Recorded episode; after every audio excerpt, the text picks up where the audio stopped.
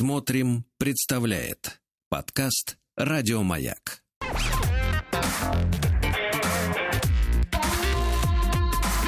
Сергей Стилавин и его друзья. На Друзья мои, доброе утро. Сегодня у нас четверг. Владик знакомит нас с так называемой клубной культурой. Хаос-культурой в итальянском исполнении. Доброе да, утро. на которой вы выросли в свое время. Да, к сожалению. К сожалению. Пишут, что а почему Пресняков запел по-итальянски? Это был не Пресняков. Да, это прямая трансляция из Сомского дня города. Причем не Пресняков старший. Ага. Значит, друзья мои, так маленькая, давайте реприза Давайте. в качестве эпиграфа. Э, Пишет нам э, господин Мохов. О, Мохов. Это, Мы это единственное, что я- Мохове. единственное, что можно вот выяснить, да, что вот в, в- в никнейме скрывается это слово. Хотя, может быть, я неправильно его читаю. Добрый вечер, Сергей Валерьевич. Ранее я был в корне не согласен с вашими установками по поводу женщин. Да класс, давайте, отлично. Но сейчас все больше и больше понимаю вас. Эти самодо- самостоятельные существа настолько оборзели, я сохраняю лексику, а потом прокомментирую, что считают нормой пренебрегать чужим временем. Сегодня в очередной китайский раз должен был встретиться с барыней. Написано барыня. Может быть, барышня? но- Все-таки барышня, да. ну, неважно, поймем, о чем речь. Вчера все говорили. Место, время. И что же вы думаете? Когда я написал, что я на месте, то в ответ получил дословно цитирую. Игорь, у меня непредвиденная совсем ситуация, я еще на работе. Предупредить? Зачем? Она же барыня. Извиниться? Еще чего не хватало. Перезвонить позже, но барыня же деловая. И в какой момент это стало нормальным так относиться к чужому времени? Кто их этому учит? Эти их тренинги? Спрашивает нас господин Игорь. Вот, господин Игорь, ну, э, могу вам сказать следующее, что э, вот вы неправильно немножко меня поняли, у меня нет установок э, насчет э, женщин. У меня есть всего лишь наблюдения, э, которые вызваны... Наблюдения, переходящие в убеждение. Нет, нет, которые вызваны возрастом. Э, Именно поэтому человек старший, Опытом, да? да, может, э, э, так сказать, поделиться большим количеством э, рассуждений о жизни, потому что он прошел через большее количество ситуаций. Потому что у нас молодняк любит спорить из серии, а что это я должен уважать пенса какого-то, чем он лучше меня? Да ничем, он просто больше сидел чем ты. вот. Но серьезно, а что касается вот этих историй, да, во-первых, э, вот это неуважительное отношение по поводу опозданий, ну, оно всех касается. Это примета нашего времени, к сожалению, да. Но Игорь э, верно почувствовал вот эту историю. Я несколько раз э, читал ссылки на всякого рода э, вот эти женские мероприятия, да, когда им внушают, как надо себя вести, чтобы стать интересной для мужика. Проблема в том, что, э, конечно, какие-то правила, да, которые им впаривают в голову, они, в принципе, сами по себе, наверное, рабочие. Ну, в каких-то моментах, понимаете, да. Например, им впаривают, что главное желание мужчины это содержать свою женщину. Это же абсурд, потому что мужчине действительно хочется баловать свою женщину, да, заботиться о ней, но о любимой. А Ну, не о конечно. любой. Это зависит Понимаете, от между, женщины, абсолютно между словом, между словом любимая и любая корень-то вроде как один. Пропасть между этими словами. Пропасть, да, конечно, конечно. Поэтому, когда женщинам внушают, что просто у мужчины вот единственная задача, почему он на земле, на земле родился, да, чтобы заботиться и кормить какую-нибудь девку, это вот неправильно, понимаете? Тут дело в нюансах, дело в тонком чутье. И я смотрел, да, некоторые записи вот этих тренингов там или людей, которые а, отзывы свои оставляли. Э, Действительно, э, вот этот, э, я даже какое-то есть слово для этой технологии, когда человек то, а, так сказать, немножко то приближается, то удаляется, понимаешь, да? То становится ближе, то дальше. Это типа раскачивает психику мужчины, И держит его типа на крючке. Да, и он такой как бы на нервике все время. типа придет, как- не придет, ответит, не ответит. Но понимаете, но большинство, ну понимаете, вот какая история. Мы же давайте посмотрим на наших актеров. Далеко уж ходить не надо, да? Давайте посмотрим Э, на Гошу.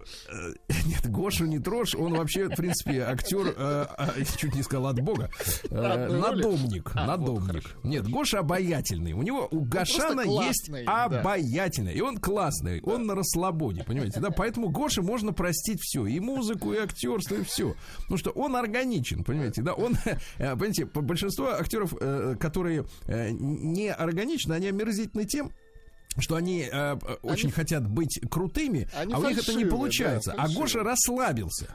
И в этом он э, И в этом он прекрасен. естественен. Да. Так вот, мы видим на примере актеров, что э, э, даже вот одни и те же, вот знаете, когда есть э, такое у нас было такое засилье, наверное, лет 10 назад, э, истории, когда надо бы- было, было обязательно пе- переснять что-то. Ну, это западная традиция, у них Рем- все время там ремейк. перес- ремейки делают, да. И мы же видим, как органично играли актеры, так сказать, классической школы. И как достаточно натужно и... Нет, не все, есть хорошие актеры.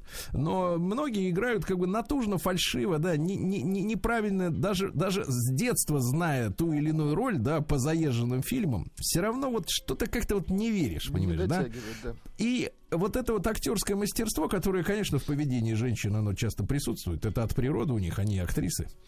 Но когда надо действительно изображать по чужой пьесе какую-то роль, да, роль, например, человека, который вот то подпускает к себе, то отдаляет, то все это выглядит неуклюже, грубо, и вот эти вот отмазки из серии «я там на работе сижу». Я скажу так, товарищи, если чувствуешь, что женщина работает по инструкции, данной ей где-то, так сказать, на какой-то лекции, не будь как женщина, вот, которая пытается из одного мужика добиться чего-то такого, значит, выполнения своих желаний. Ищи следующую сразу. Вот и все.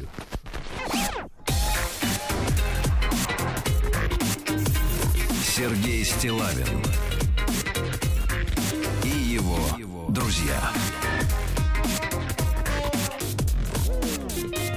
На маяке. Ну, давайте о хорошем немножко, о хорошем. Во-первых, э, средства массовой информации, ну как, э, э, салютуют. Так. Дело в том, что в Москве задержали 18-летнюю девку, которая смогла развести около 200 клиентов на крупные деньги. Вот. Круто. А, да, для реализации преступной схемы фигурантка э, э, расследования использовала приложение для знакомств Kinder. Честно говоря, в, в этом сообщении, оно попало на ленты агентств новостных, присутствует фото девки. Так. Э, Я вам могу честно сказать, вот, э, видимо, в Киндере публиковали чужое фото. Потому что, ну, в принципе, ну, какая-то, ну, я не знаю. Ну, что- такое вы да ни о чем. Вот так надо говорить, ни о чем.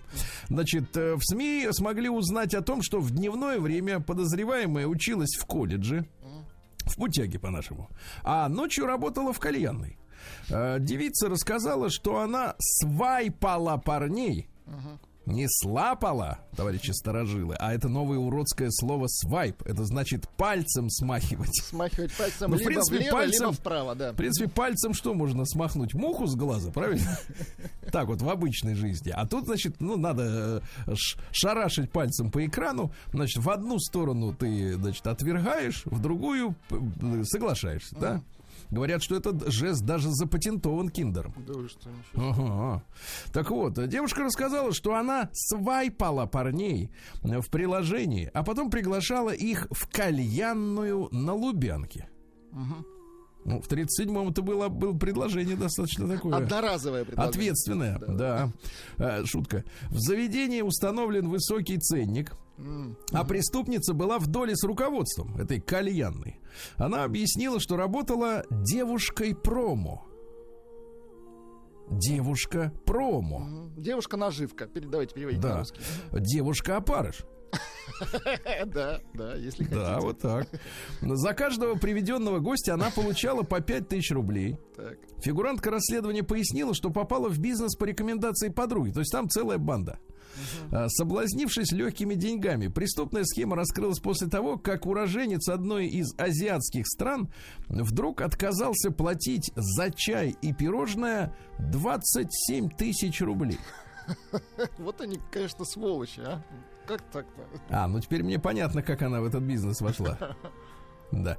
Клиенту стал угрожать ножом охранник кальянный. Нож... За чай заплати. Значит, да, давай 27 тысяч. После За- этого он избил мужчину, в то время как его соучастница забрала у потерпевшего банковскую карту, списала с нее дура 95 тысяч рублей. Представляешь? варь- варюга, ага. Вот на этом она попалась, понимаешь, да? То есть на разводке в Лишку- кальянной. Лишку взяла, конечно. Да-да-да, в настоящее, ну потому что надоело по 5. По 20, Чё там вот- Нет, по 27 надоело. Послушайте, ну что, 20 раз ходить, чтобы 20 мужиков этих вонючих слушать, э, что-нибудь Да там будут рассказывать про свою жизнь, жестянку. Сейчас сразу возьму и будет 95 плюс 5 за этого козла, будет сотка, правильно? В настоящее время злоумышленнице грозит э, до 10 лет э, заключения за разбойное нападение. Вот такая история, ребята. Ну, Такая и- история. и Небольшая поправочка. Колледж, это нам объясняют с- старовером. Колледж это техникум, ПТУ лицей. Прием корреспонденции круглосуточно. Адрес стилавинсобакабк.ру Да, не знаю. Лицеист писал. Фамилия Стилавин 2 Л. Так, ну и давайте, товарищи, теперь э, у нас э, пришло новое послание в рубрику «Комитет противодействия срамоте». Слушай, То есть э, сволоте. Но это, в Сволоте, общем-то, одно и сволоте. то же. О. Наши, наши хрипят. Жертвы вопиют. Комитет по противодействию сволоте. Какой все-таки, какой все-таки уверенный хор мальчиков-зайчиков, да? Пишет нам Константин, товарищи. Так. Здравствуйте, Сергей. Меня зовут Константин, мне 63 года, а угрожать не надо. Всегда с удовольствием слушаем с супругой ваши утренние шоу. Мгм. Решил написать вам вот по какому поводу. Это на заметку всем остальным. Несколько дней назад мне дважды позвонили из якобы страховой компании, ну, назовем ее для э, образности ЖСК. Ага. Неважно, я думаю, что этой да, страховой компании могла быть какая угодно. Говорят мне, что нужно написать заявление на возврат денег от страховой компании. Дали номера телефонов. Городской московский и мобильный, типа вашего персонального куратора. Городской я проверил в интернете. Да, действительно, принадлежит страховой компании ЖСК. Адрес совпадает э, с адресом, куда мне нужно ехать. А нужно сказать, э, что я действительно несколько лет назад оформлял договоры страхования жизни в двух страховых компаниях. В том числе и с накопительным вкладом. Дело было давно, я подробности даже уже не помню. Решил проверить, что они от меня хотят. Звоню на городской номер. Сказали, что это горо- горячая линия поддержки клиентов. Очень горячая. Не отвечает. Странная какая-то линия. Горячая. Звоню тогда куратору. Договорились встретиться. Куратор, молодая девушка, долго не могла объяснить, как к ним попасть. Говорит, большое офисное здание в центре Москвы. Ну да ладно, топографический кретинизм – обычное явление. Встретились. Приходим в офис. Теперь внимание. Вы Никаких... Встретились, понравились друг другу. Извините, все просто. Закурили кальян за 27. Да, так, извините, да. Встретились, приходим в офис, никаких вывесок ЖСК. Переговорные комнаты, довольно много людей. Меня завели в кабинет на экране компьютера. Название, теперь внимание, инвестиционная компания. Прекрасно. Вы знаете, Владик, не надо доживать до 63, чтобы понимать, что между инвестиционной и страховая есть разница. Да, да, да. И у них обычно такой лозунг «Живи сейчас». Потому что потом не факт, Нет, что ты мы, нет, Розен другой, Владик. Мы проживем за тебя. Это потом уже такой лозунг. Да. Девушка начала расспрашивать меня, были ли у меня вклады. Типа, накопилось 115 тысяч рублей. И они помогают эти вклады вернуть. Звонила в страховые, с которыми я имел дело, долго все продолжалось, спрашивала, как я хочу распорядиться деньгами, предлагала инвестировать их, говорила, что нужно будет через них открыть счет в Райфе и так далее. Так как деньги, кроме как от страховой, ниоткуда не могли поступить на мое имя, я решил перезвонить туда. Молодец. А В страховой же компании сообщили, что вам уже все вернули. И, так сказать, э, страховая компания ЖСК, а тем более с инвестиционной компанией, они никаких дел не имеют. И, скорее всего, это мошенники, пытающиеся меня каким-то образом развести. Я, естественно, ушел. Плюсы следующие. Выпит кофе. Так. Минус потерянное время. Может, кому-то эта история поможет избежать неприятностей. С уважением, Константин, 63. Ну, спасибо за Спасибо Константину. Ну что, Прием корреспонденции круглосуточно. Адрес стилавинсобакабк.ру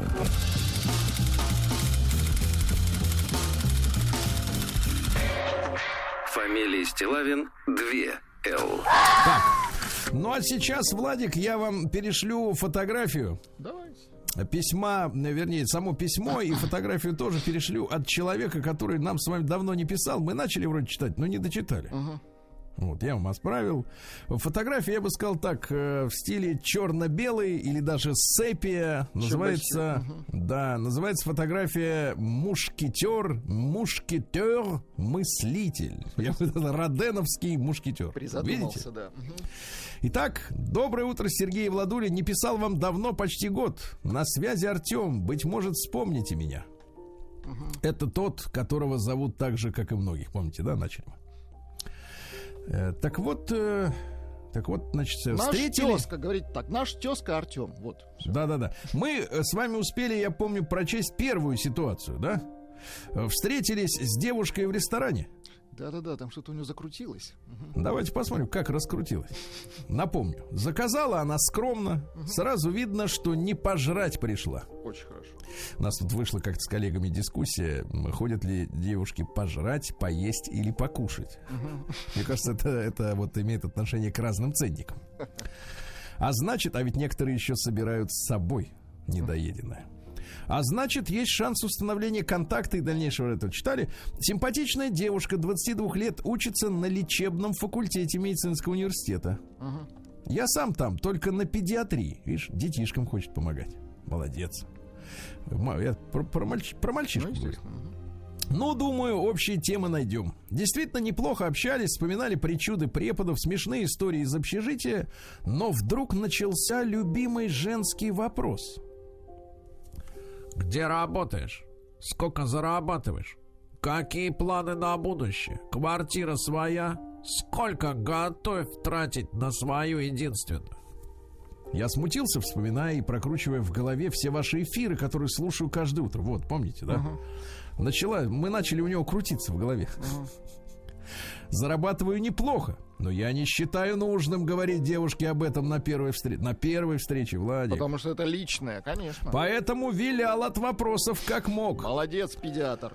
Но апогеем этой встречи стало ее умозаключение. Теперь, внимание, мужики, включайте ваши магнитофоны. Ну-ка. Я считаю, что женщина должна только уметь вывести мужика из себя. Мужчина не должен быть в зоне комфорта, иначе он начинает деградировать. Поэтому надо держать его в стрессе. Прекрасно.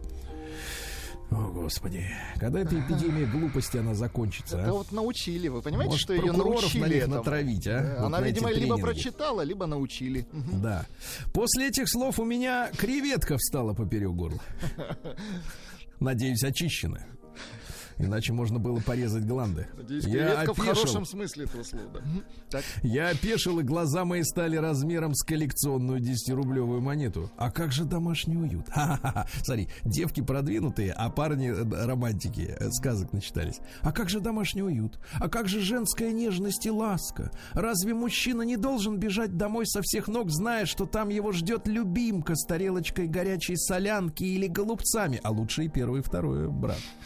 На что она ответила, «Пф, На дворе 21 год, очнись. Не буду рассказывать об окончании встречи, там нет ничего интересного. Единственное скажу, я был очень расстроен ее видением жизни. Сергей, Владислав, обращаюсь к вам как к старшим товарищам. Что у них в голове, откуда это взялось, стыд и срам. Вторую опишу, опишу ситуацию в другом письме, чтобы не получалось слишком длинным. Прикладываю свое фото. Зачем? Да просто так. Услышал, что вы это приветствуете. Здоровья и счастья вам и всем слушателям. До скорого. Короче, своим письмом письмом, Артем, ты крепко вывел нас с Владом из зоны комфорта, чувачок. День дяди Бастилии пустую прошел. 80 лет со дня рождения. Ух ты, а ей уж 80. Разный, каждый. Здравствуйте, дорогие друзья. Здравствуй, Владик. Здравствуй, вот. Сергунец. Да, сегодня у нас, я напомню, с вами, друзья мои, четверг. Вот, хороший день, да. Э, вот. Ну и сегодня какие у нас праздники, друзья мои. 16 сентября. Во-первых, сегодня должен состояться, вот не знаю, состоится или нет, Международный военно-исторический фестиваль Куликова поле. Очень прохладно сегодня, конечно, да. Ну, для фестиваля самое то, поверьте. Быстрее Вот, э, пойдут. Дальше. э, Шарлатанский праздник. Международный день охраны озонового слоя. Ну, помните, как 20 лет назад нас всех заставляли холодильники менять? На иностранные, потому что там типа, слушайте, так что вот эта бодяга с экологией, она вот, честно говоря, не первый раз уже, да? Раньше были главными врагами холодильники, теперь нефть. Вот. Ну что дальше? День кир- киргизского гибиста. Хорошая профессия. Хорошо. Да. День работающих родителей. А у кого не работающие? Правильно. День рождения Джульетты в Вероне отмечается. Слушайте, я тут как-то перед этой всей пандемией был в командировке как раз э, в Вероне. Вы представляете, какая там срамота. Там, значит, они устроили этот мифический дворик. Все там исписано, исколото, какие-то записки туда суют, это все понятно. Но там сделано несколько памятников, э, как бы этой самой Джульетте. Ну, ну, таких скульптуры, да, металлических. Одна, по-моему, выглядывает из окна, а вторая стоит, э, так сказать, э, внизу, рядом с народом. И я прямо, знаешь, там есть традиция, естественно, идиотская. Э, У памятников какие-то вещи, вот какие-то части тела, грубо говоря, медные, да, натир- затаскивать натирать. натирать до блеска, да, потому что медь-то она от соприкосновения с воздухом темнеет, а, значит, натертые они блестят. И вот я, я даже на видео это заснял, у меня где-то есть, я, помню, даже выкладывал, когда папа такой э, э, прекрасный своего малыша, там, ну, не знаю, четырех, там, пятилетнего пацана, где-то так, э, подносит, потому что памятник-то высокий, подносит э, к этой самой Джульетте, а мальчик маленький трет ей грудку. Грудку натирает маленький мальчик э, Джульетте, да. Это какие-то итальянцы там были, какие-то или французы. День сегодня подростковой тренировки. Хорошо. Я считаю, подростков надо гонять постоянно туда-сюда. Постоянно Да.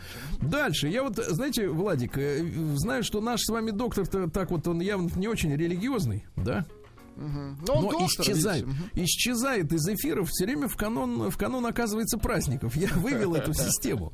Потому что сегодня Это день искупления грехов. Единственный день, кстати, в году, когда Тора предписывает не заниматься ничем, кроме анализа своих поступков и помыслов. Ясно? Ну, Вот. понятно. Ничем не Поздравим заниматься. тогда доктора. Хорошо. Но это не скоро, когда он выйдет из осмысления. Значит, э, день мятого дождевика, понятно, Хорошо. да? День коллекционирования камней. Хорошо. Камней, о. Э, День завитушек, кудряшек и локонов. Мгм. День бесплатного сырного соуса. Ребята, если не дают, значит там праздника нет. День папайи. Владик, вы можете описать вкус папайи? Слушайте, я не помню. Ну, какой-то фрукт. Давайте я вам подарю, хотите? Давай, не, не На надо. 60-летие. Нет, вы, Да. мне, вы мне туда положите, уже в деревянное вот это. В лукошко. В лукошко, да. Папайю. Может и прорастет, да. И кто знает, климат-то, говорят, поте- потеплеет. День нелегального питья. Это как? А, Это это, надо- самогонки, что ли? Ну, видимо, да. Ну и, наконец, сегодня русский народный праздник домно-добротное. Обычай был в этот день собирать э, вокруг дома всяческую рухлить, Вот, и все это дело выбрасывать, правильно? К вечеру всю рухлить, кроме лаптей, там же лапти еще лежали, да? Выбрасывали то, что можно было сжечь, сжигали вместе с картофельной ботвой.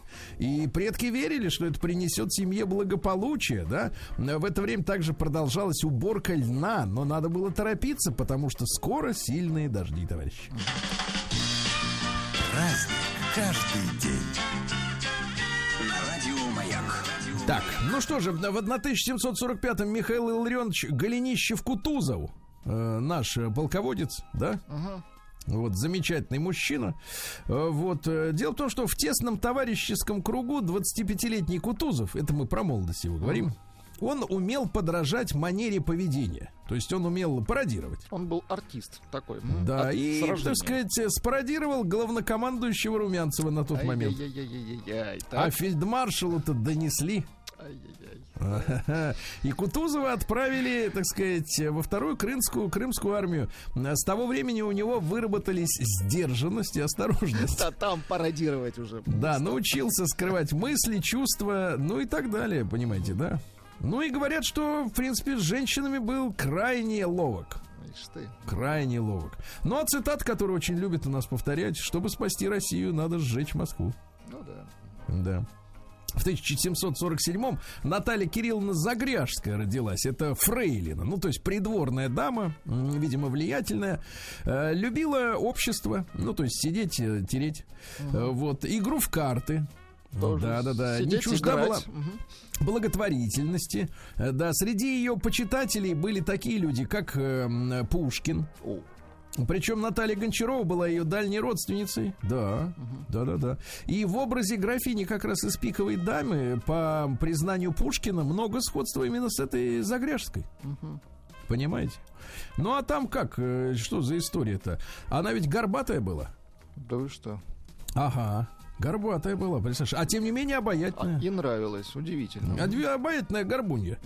Вот. э, Держала собственные апартаменты из шести комнат и, так сказать, И была скромна. зарабатывала этим на жизнь. Да. А В 1812 году сегодня случился пожар в Москве, оставленный Наполеону. Ну, много разных разговоров. Э, Зачем жгли? Зачем приперся сам Наполеон? Где библиотека Ивана Грозного? Очень много вопросов. да. Непонятно все. Не горела ли она в этот момент как раз главным образом? да? Непонятно. А В 1888 родился Франц Эмиль Сирланпя. Это финский писатель, единственный финский Нобелевский лауреат э, в области литературы. Он в 1939 году проник в жизнь финских крестьян. Какой молодец. Мгм. Проник, да, ненадолго. Э, В 1889 родилась девочка Мерседес Еленек. Э, Еленек был дилером, одновременно вице-консулом Австро-Венгрии, и не мешало ему это совместить в Ницце. И одновременно представителем автомобильной фирмы Daimler, ну, то есть э, Mercedes-Benz во Франции. Понимаете, как интересно. И должностное лицо, и коммерсант. Это очень удобно. Очень. Всегда. Сейчас как бы официально это запрещено, но вот, а тогда можно было, да. У него была девочка Мерседес, и она, и он назвал модель, предложил назвать модель ее именем. Красивое имя, да, название. Красиво. Правда, ударение он с неправильно ставит, но ничего, не страшно. Главное, чтобы ехала, правильно? Э, В 1906 году Ральф Амундсен открыл южный магнитный полюс Земли. Молодец. То есть с прибором шарился-то. Так-то там это не написано, что, где, что мол, туда типа. без прибора вообще суваться не нужно. Да-да-да. А в 1914 году, ну, бывают дни, когда приняты неверные решения, да? Государственная дума Российской империи, которая потом, э, соответственно, свалила царя, был принят этой думой э, закон о запрете продажи водки на время войны. И понимаете, идиотизм заключается в том, что э, водка была, э, значит, составляла 26 с лишним процентов от бюджета, дохода. То есть, по сути, себе и бюджет еще по- Представляете, мы подрезали. после этого должны были смотреть, что делать. Мы з- сделали внутренние займы, нас занимали у французов, у англичан, у американцев.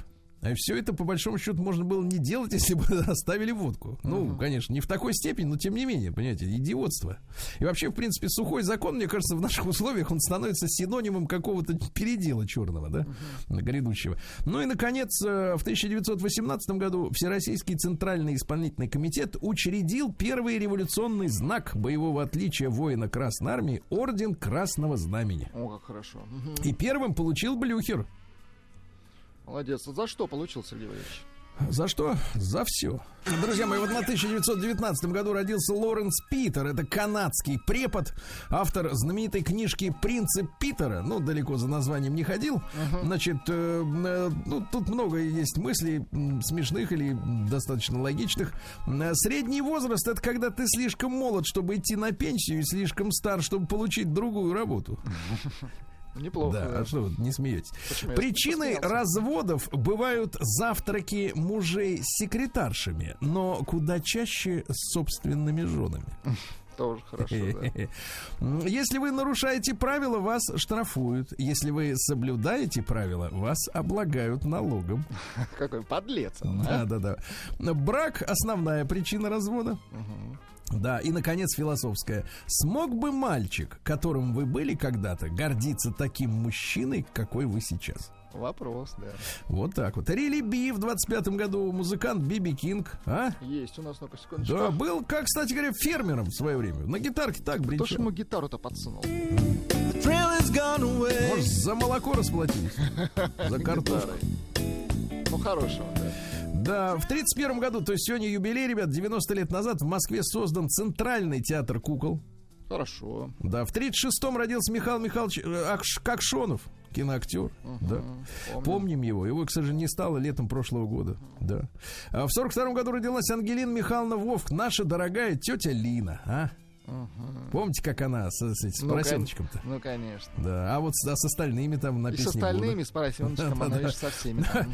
Да, вот, вот человек обаятельный, понимаешь, и с теми, и с Очень теми. хорошо. В 45-м году Евгений Петросян родился. А У нас есть, кстати, его песня. Слушай, дорогой, ты думаешь, это был конкурс «Женский красота»? Нет. Это был конкурс «Мужская выдержка».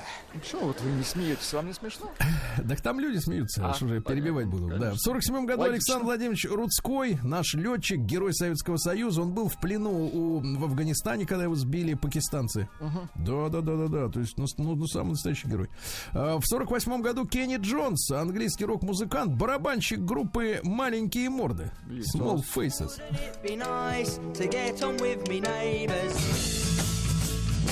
О, видишь, говорит, я, говорит, буду стучать не менее 40% от пьесы. В 52 году Микки Рурк родился. Ну, это наш человек на, так сказать, э, На- столе у пластического На хирурга, том правильно? берегу наш человек, да. Вот такая вот история, да. Микки Рурк. Э, э, Любовь Григорьевна Воропаева родилась в тот же день. Поэт-песник. А Женя Белоусов пел ее слова. Да что же. Да. Наверное, вот это. Чуть-чуть, дайте, дайте. Да, вот стихи, да, стихи. Да, давайте, Любовь Григорьевна. Покупают женщины цветы, покупают их, идя с работы. Покупают женщины мечты, отдают взамен свои заботы. Покупают женщины цветы и себя с улыбкой одаряют, их груди прижав до темноты, по беспечным улицам гуляют. Красиво. Вы покупали когда-нибудь себе цветы? Себе нет. Ну, надо попробовать. Нет, это Вот. слишком дорого. Я не потяну Да-да-да. себя. Из Микки Рурк это пару цитат буквально. Я старомодный парень. В, в отношениях главное доверие, а если оно пропадает, то все остальное летит к чертям. Люди до ус- боятся тишины, Очень сильно боятся, я перевожу. потому что не знают, что она означает. А я люблю тишину, она идет людям на пользу. А, кинобизнес это куча конского Ну, ему виднее, он там. Все это иллюзия, да. Когда я говорю слово пи, тону, я не пытаюсь никого унизить. Для меня пи, ну, это не как заводной драм, да. А он тертый калач, я Да. погляжу. Русские девочки э, очаровательны в своем стеснении. Видимо, познал стеснительных, да. В 53 году вышел на экраны первый широкоформатный фильм 16 на 9, как говорится. Это удобно. Да, да. В 55 году состоялся первый в мире пуск боевой баллистической ракеты с подлодки. Круто. Конечно же, Очень УКБ-1 э, Сергея Павловича Королева, да? Вот. В 56 году родился Давид Коткин, который сказался потом Копперфильдом и даже несколько лет подживал с Клавой Шифер. Коткин. Помните, иллюзионист. Ну, Цитаты конечно, такие. Я купался в деньгах, много путешествовал, заводил романы с красивыми моделями. Но при этом мучился вопросом, неужели это все, ради чего я живу? Купаться с женщиной в Мистер бассейне. Коткин. Или я летаю потому, что на это есть спрос. Не было бы спроса, так и не летал бы. В 63-м э, кумир молодежи 80-х Ричард Маркс с- со своей единственной песней. Да? Сладкарь. А Почему вы ее нет-нет, да и, не- да и Не покрутите, а? нравится она мне, извините. А чем? Ну вот послушай, ну это же отвратительно. Ну, прекрасно. Хочется ему Э, помочь. В 63-м году родился Андрей Разин, креатор, ну, суть, создатель «Ласкового мая». Да, Точно креаторы. да. И бенефициар, скажем так. Да. Это электронная культура была. Да. Э, В этот день, в 76 году, многократный рекордсмен и чемпион мира по подводному плаванию Шавар Шкарапетян э, спас э, пассажиров, многих пассажиров троллейбуса, который упал с моста в Ереванское водохранилище. Представляете? Какой. Причем с 10-метровой глубине, глубины ему удалось достать 20 человек при нулевой видимости. Слушайте, молодец. Мгм. Ну, вот этот самый настоящий подвиг, да, он жалеет только об одном, что, так сказать, не спас, не смог спасти всех. А, В 83 году Арнольд Шварценеггер стал гражданином США. У нас таких тоже немало. Они ж клянутся, когда... Вот таких так универсалов вы имеете. Значит, Он же- что они клянутся? В чем? Давайте посмотрим. Настоящим я заверяю, что я абсолютно и полностью отрекаюсь от верности и преданности любому иностранному монарху, властителю, государству или суверенной власти, подданным или гражданином, которого я являлся до этого дня. Ну, то есть это настоящая вербовка человека. То есть, в принципе, отрезанные ломти, ломти, да? Да, абсолютно точно. Да, вот так вот. Вот такая а, ведь, вот а история. ведь Швейцария на него, понимаешь, Австрия ставила на него серьезные планы имела. а? Швейцария ему банковскую ячейку предоставила. А Австрия, да, ну это же предательство, по сути. Вот, да-да-да. Говорит, что верой и правдой буду служить Соединенным Штатам. Понимаешь? И забуду про Европу. Ну, видите, стал И про губернатором. монарха забуду. Про все хотят забыть, представляешь? Я таких называю универсалы. понимаете? Вот, да. Ну что, ну, ну, к некоторым нравится. Сергей Стилавин и его друзья. На маяке. Ну что же, друзья мои, в этот четверг зябко Владику, плюс Не только 10. Владику, всем плюс 10, зябко. да. А что в Омске? Омск? А в Омске плюс 21. Правда, после обеда пойдет дождь, но вы Дождь все равно не хорошо. перестанете завидовать, да. Дождь хорошо. Смоет всю грязь. Посмотрим, как смог. Завтра.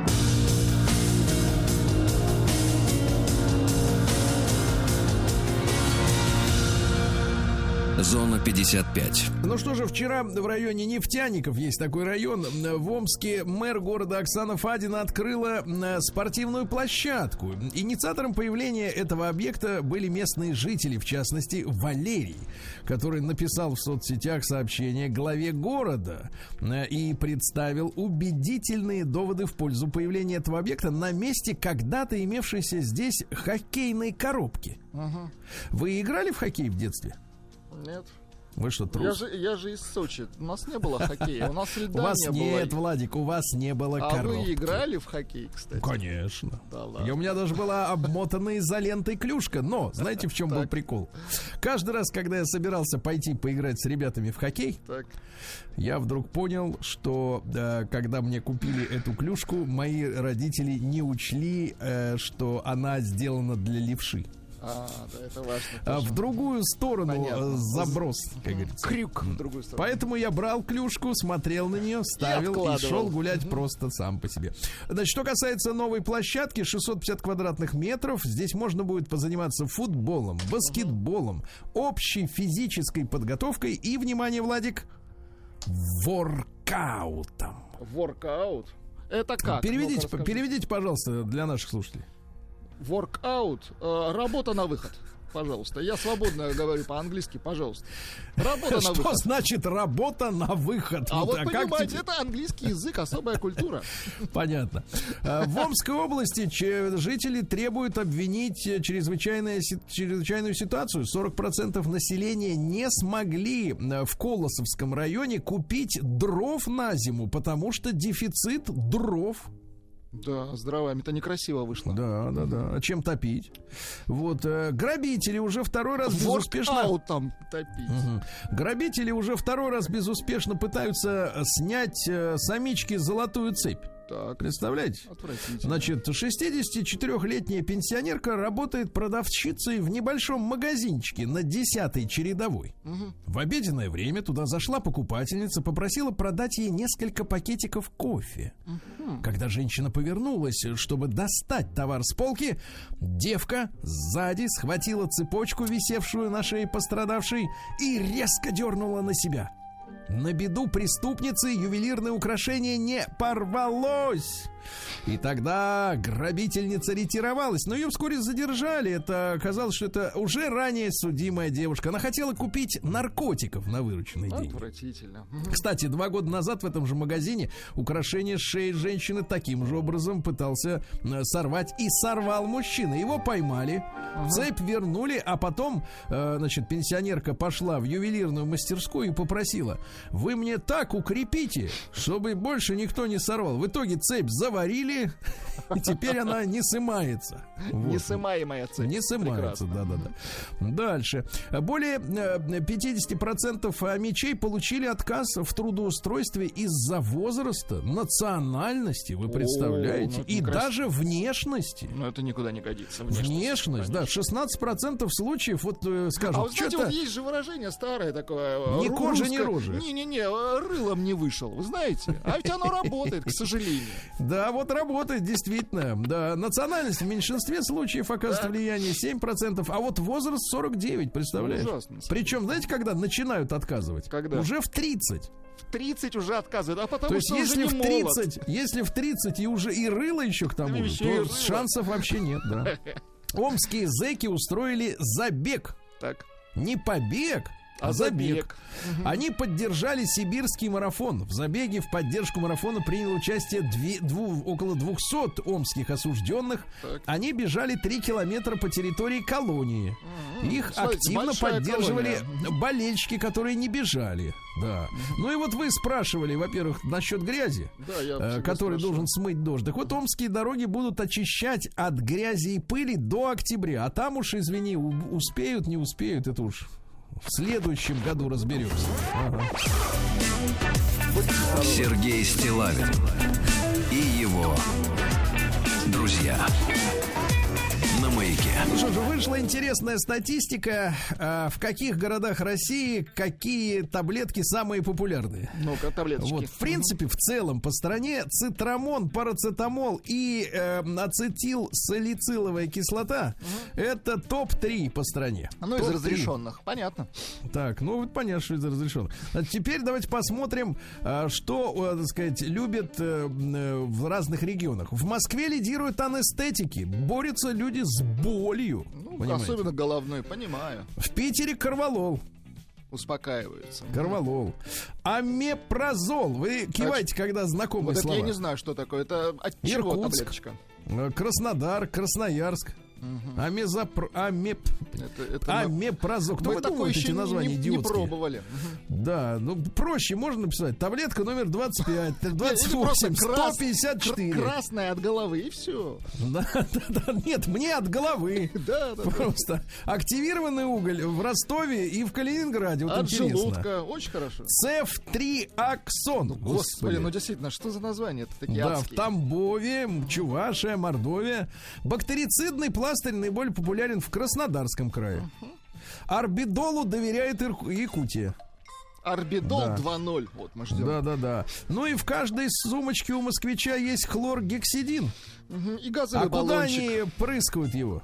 В лицо. Туда? В лицо кому? Кому? Бандиту. Кому? Бандиту в лицо. Дальше. Инстаграм вредит психике девочек-подростков. Вы представляете? процентов, конечно. Давайте-ка мы сегодня с Марией на эту тему и потрещим, правильно? Да, да, так что, друзьям, не пропустить наш проект не просто Мария. Дадим ответ этой мерзкой сети, которая забанила Стилавина. И теперь я вынужден в Телеграме, Быть понимаешь ли, номером общаться. два. Это отвратительно. Нет, в Инстаграме Стилавин 2, а в Телеграме Стилавин. Тудей. Да. Значит, водителей предупредили о новых штрафах за декор автомобиля. Будут э, наказывать э, за установленные так называемые шторки. Бахрома, что ли, которая вот Ну вот это похоронные вот эти вот все прибамбасы, да, которые люди это- Ну, выглядит э, так, ми- минорно. Короче, снять, да. Дальше. Сотрудники Wildberries пожаловались на зарплаты. Заставляют их, э, как бы, ради За KPI работать, понимаю. суетиться, представляешь? Проблемы начались после того, как в июле менеджеры местные значит, придумали новую систему мотивации оплаты труда. За норму принимается скорость обработки поступившего для самовывоза товара. Я, кстати говоря, иногда вот в супермаркетах замечаю, что кассирша вдруг начинает вот истерически пробивать товары, как будто вот на скорость. Со скоростью света. То есть, чем Понимаю. быстрее она через этот Ну, э, слушайте, сканер пронесет, тем видно у нее KPI больше. А у гораздо меня все это валится в одну кучу. Нет, гораздо хуже, когда она начинает рассматривать ваши покупки, медленно пробивая их, это, это еще хуже. Ну, Серьезно. понятно. Ну, то есть все плохо. Да. Абсолютно. А Детский омбудсмен объяснил, почему мальчика привязывали в больнице в Петербурге колготками к стулу, к кровати. Почему? Дело в том, что не хватает персонала. А. Не хватает персонала. Тут, То есть э, э, колготки выступали в роли медбрата такого. Ну да, да, да, да. Э, Это не, не надо привязывать, говорить. Надо временная фиксация Это фиксация, ребенка к стулу. Временная фиксация, чтобы он пока ничего там да. Дальше. Четырехкратный олимпийский чемпион по биатлону Александр Тихонов прокомментировал информацию о том, что Всемирное антидопинговое агентство, которое заставило нашу страну выступать Так. без гимна, без флага, Так. а, собирается исключить из списка запрещенных веществ марихуану. Ну, Да, смех-то у вас такой, с задержкой. А, Тихонов говорит, что, видно, там сидят одни марихуанщики. Понимаешь? Наркоманы там ну, сидят, ну, а послушайте, послушайте, ну, когда действительно наркоманы правят бал, и Ну, нам что-то говорят, мне кажется, Про наоборот, почетно, почетно выступать без флага. Почетно, да, когда такие там. Точно. Э, Производитель краски назвал цветом 22 года следующего Ну-ка. Холодный голубой. Ну, такое. Послушайте, а бывает теплый голубой? Не, бывает такой крепкий голубой. Нет, ну я не вас Не, знаете, есть выражение голубей. Крепкий Нет, голубой. подождите, голубей не бывает. Это из фильма «Чего хочет женщина», да, я да, понимаю. Вот, ну, короче, они там все с ума сошли. Это цитата следующая. «Разделяемое всеми чувство, будто мы попали в ловушку, и растущее беспокойство о будущем нашей прекрасной, но хрупкой планеты тесно связано с ярким небесным». Ну, конечно, да накопилось у них просто краски Да. этой, да и все. Э, Продюсер и экс-участник группы «Ленинград» Стас Борецкий, ваш знакомец, Ну, да. Да, пожаловался, что его Видел битами избили из-за певицы Максим, представляешь? Что? Да, заодно из-за Стаса Пьехи, потому что Борецкий э, выступал со следующими предложениями. Э, Вот, э, значит, э, поводом для нападения стало его предложение предоставить тяжело болевшей певице место на Ваганьковском кладбище. Так. Говорит, я эту могилу уже много лет держу. Могу отдать даже бесплатно. И вот напали и кричали, это тебе, тварь, за Максим. Представляешь? Ужасы какие-то. Ужас Давай, какой. давайте. д- А он, кстати, в суд подал. Да я понимаю, он тертый калач. Да-да-да. Он говорит, вообще, в принципе, меня побить сложно. Я человек большой. Ну, их было пятеро. Вот, да, выражаем, так сказать, э, поддержку, правильно? Кому? Всем пострадавшим А, сторонам в этом молодец. всем, да. Всем выражаем. Медицина. Молодец. Всем.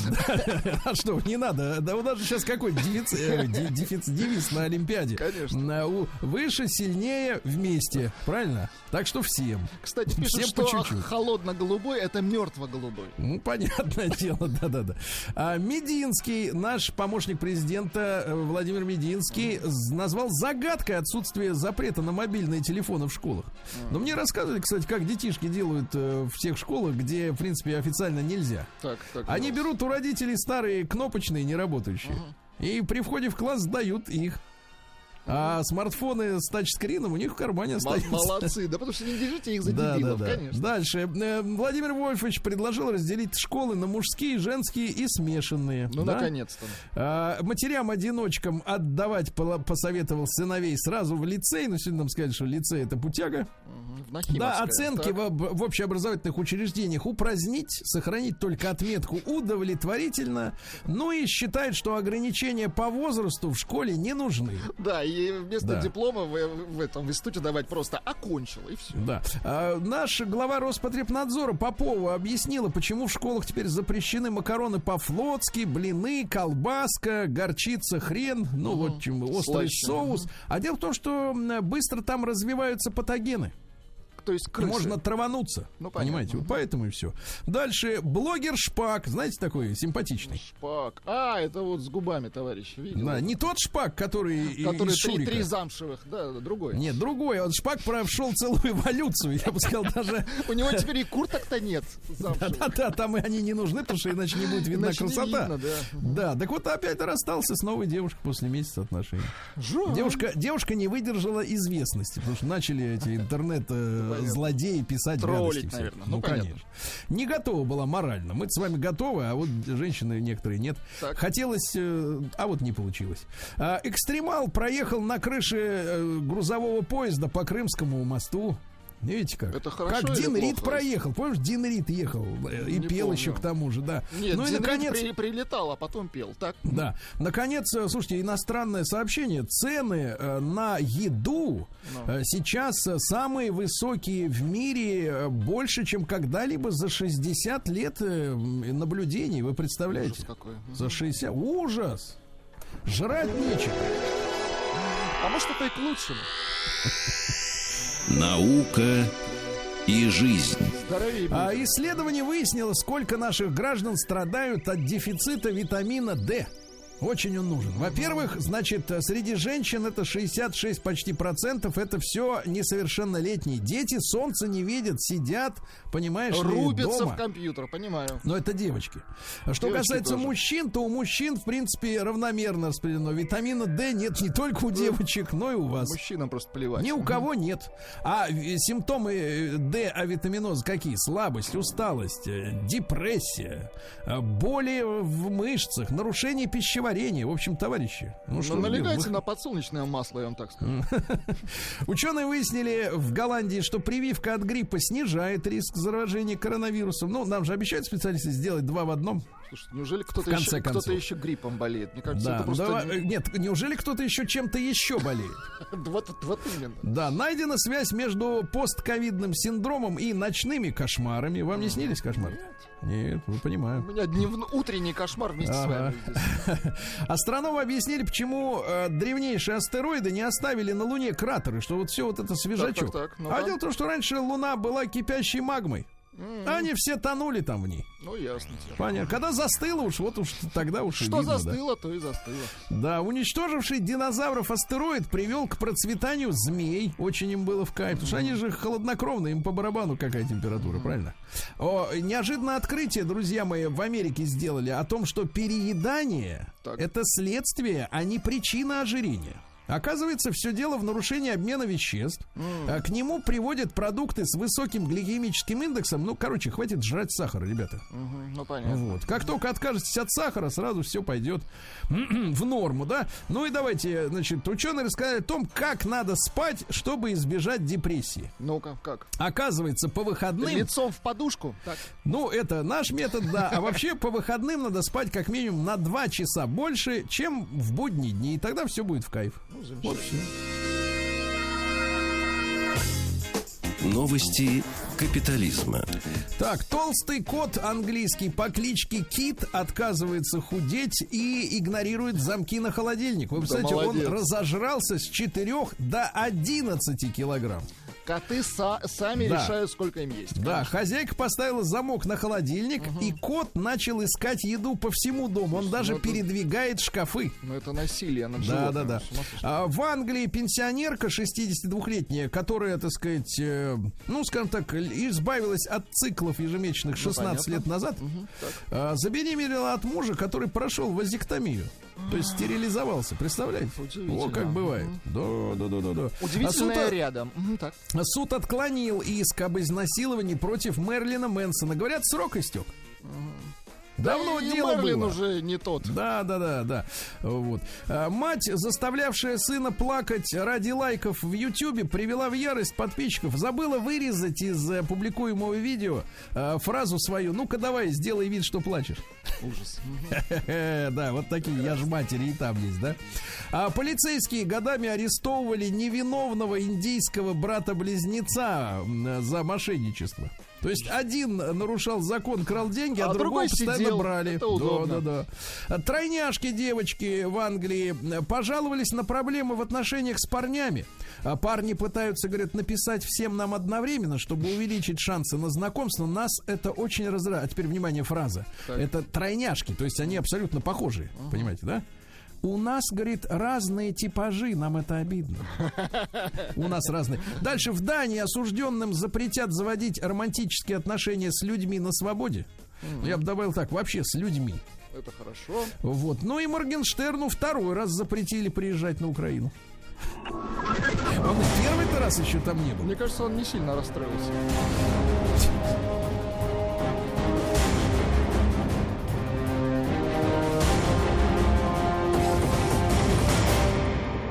Россия криминальная. Ужас! В Подмосковье зеркало упало на голову женщине в лифте. Это плохая примета. Зачем зеркало на потолке? У меня вот какой вопрос. Вот вопрос. Да, в Екатеринбурге несанкционированно рубили сосны в юго-западном лесопарке. В итоге упыри одним из поваленных деревьев зацепили линию электропередач, оставили всех без света. Ну, что ты будешь делать, а? А, Арбитраж обязал каршеринговую компанию э, Делимобиль принимать оплату наличкой. Э, Они не интересно. согласились, говорят, неудобно, а те говорят, а нам по барабану, делайте и все. Как это будет сделано, честно говоря, непонятно. Ну и, наконец, в Екатеринбурге мужчина отсудил 60 тысяч за э, испорченный лужей автомобиль. Ливневка не работала, и сломался мотор из-за этого у Hyundai. В итоге суд э, взыскал Сколько? с виновников э, 60 тысяч рублей на ремонт движка. Слушайте, а значит это работает. А значит, суд работает, надо так говорить, понимаешь, а не это работает. Суд работает, вот это слава.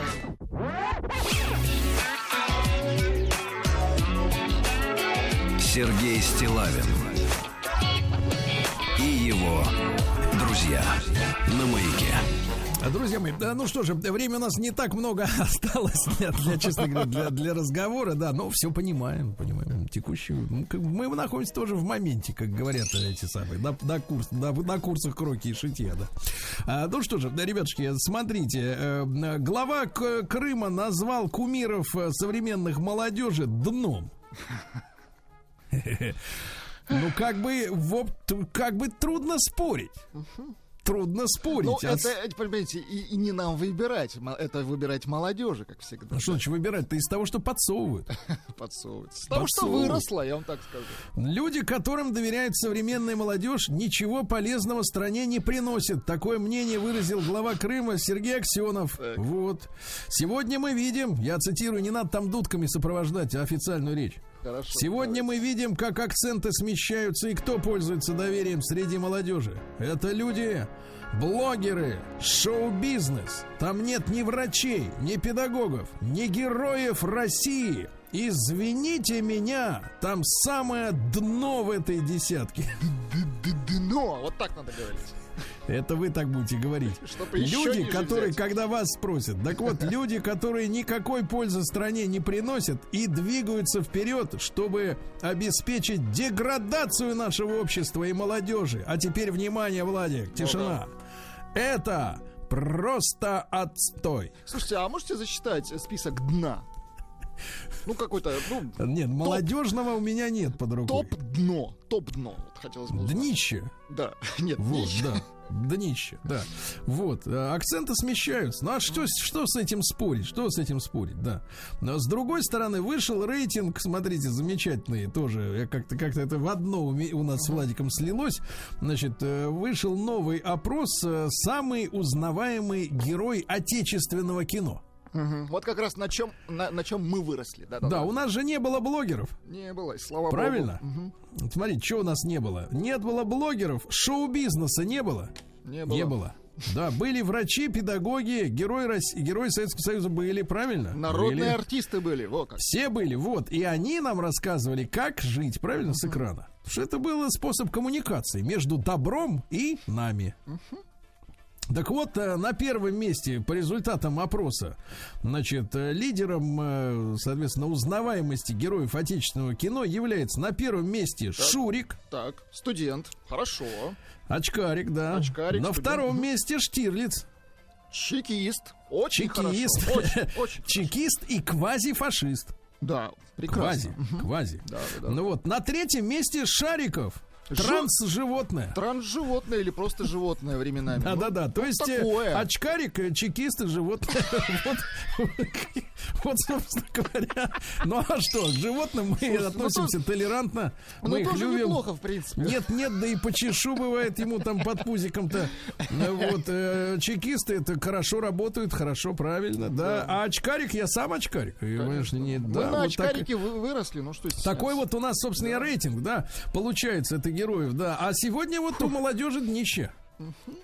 Да, товарищи, но э, давайте-ка мы чуть-чуть потрещим. А вот действительно, э, вот, вот на ком вы, вот чуть-чуть, давайте поговорим, 728-7171, а на ком вот выросли вы? Вот кто является, потому что вы-то выросли приличными людьми все, правильно? Ну, конечно. Из этих, которые вот вырос, растут на днище, я не Просто знаю, кто вырос. Любопытно узнать, на ком выросли приличные люди просто. Да, на ком, да, как и по- поймешь, и, взять за пример, как мы Да, дальше будем да. отращивать их.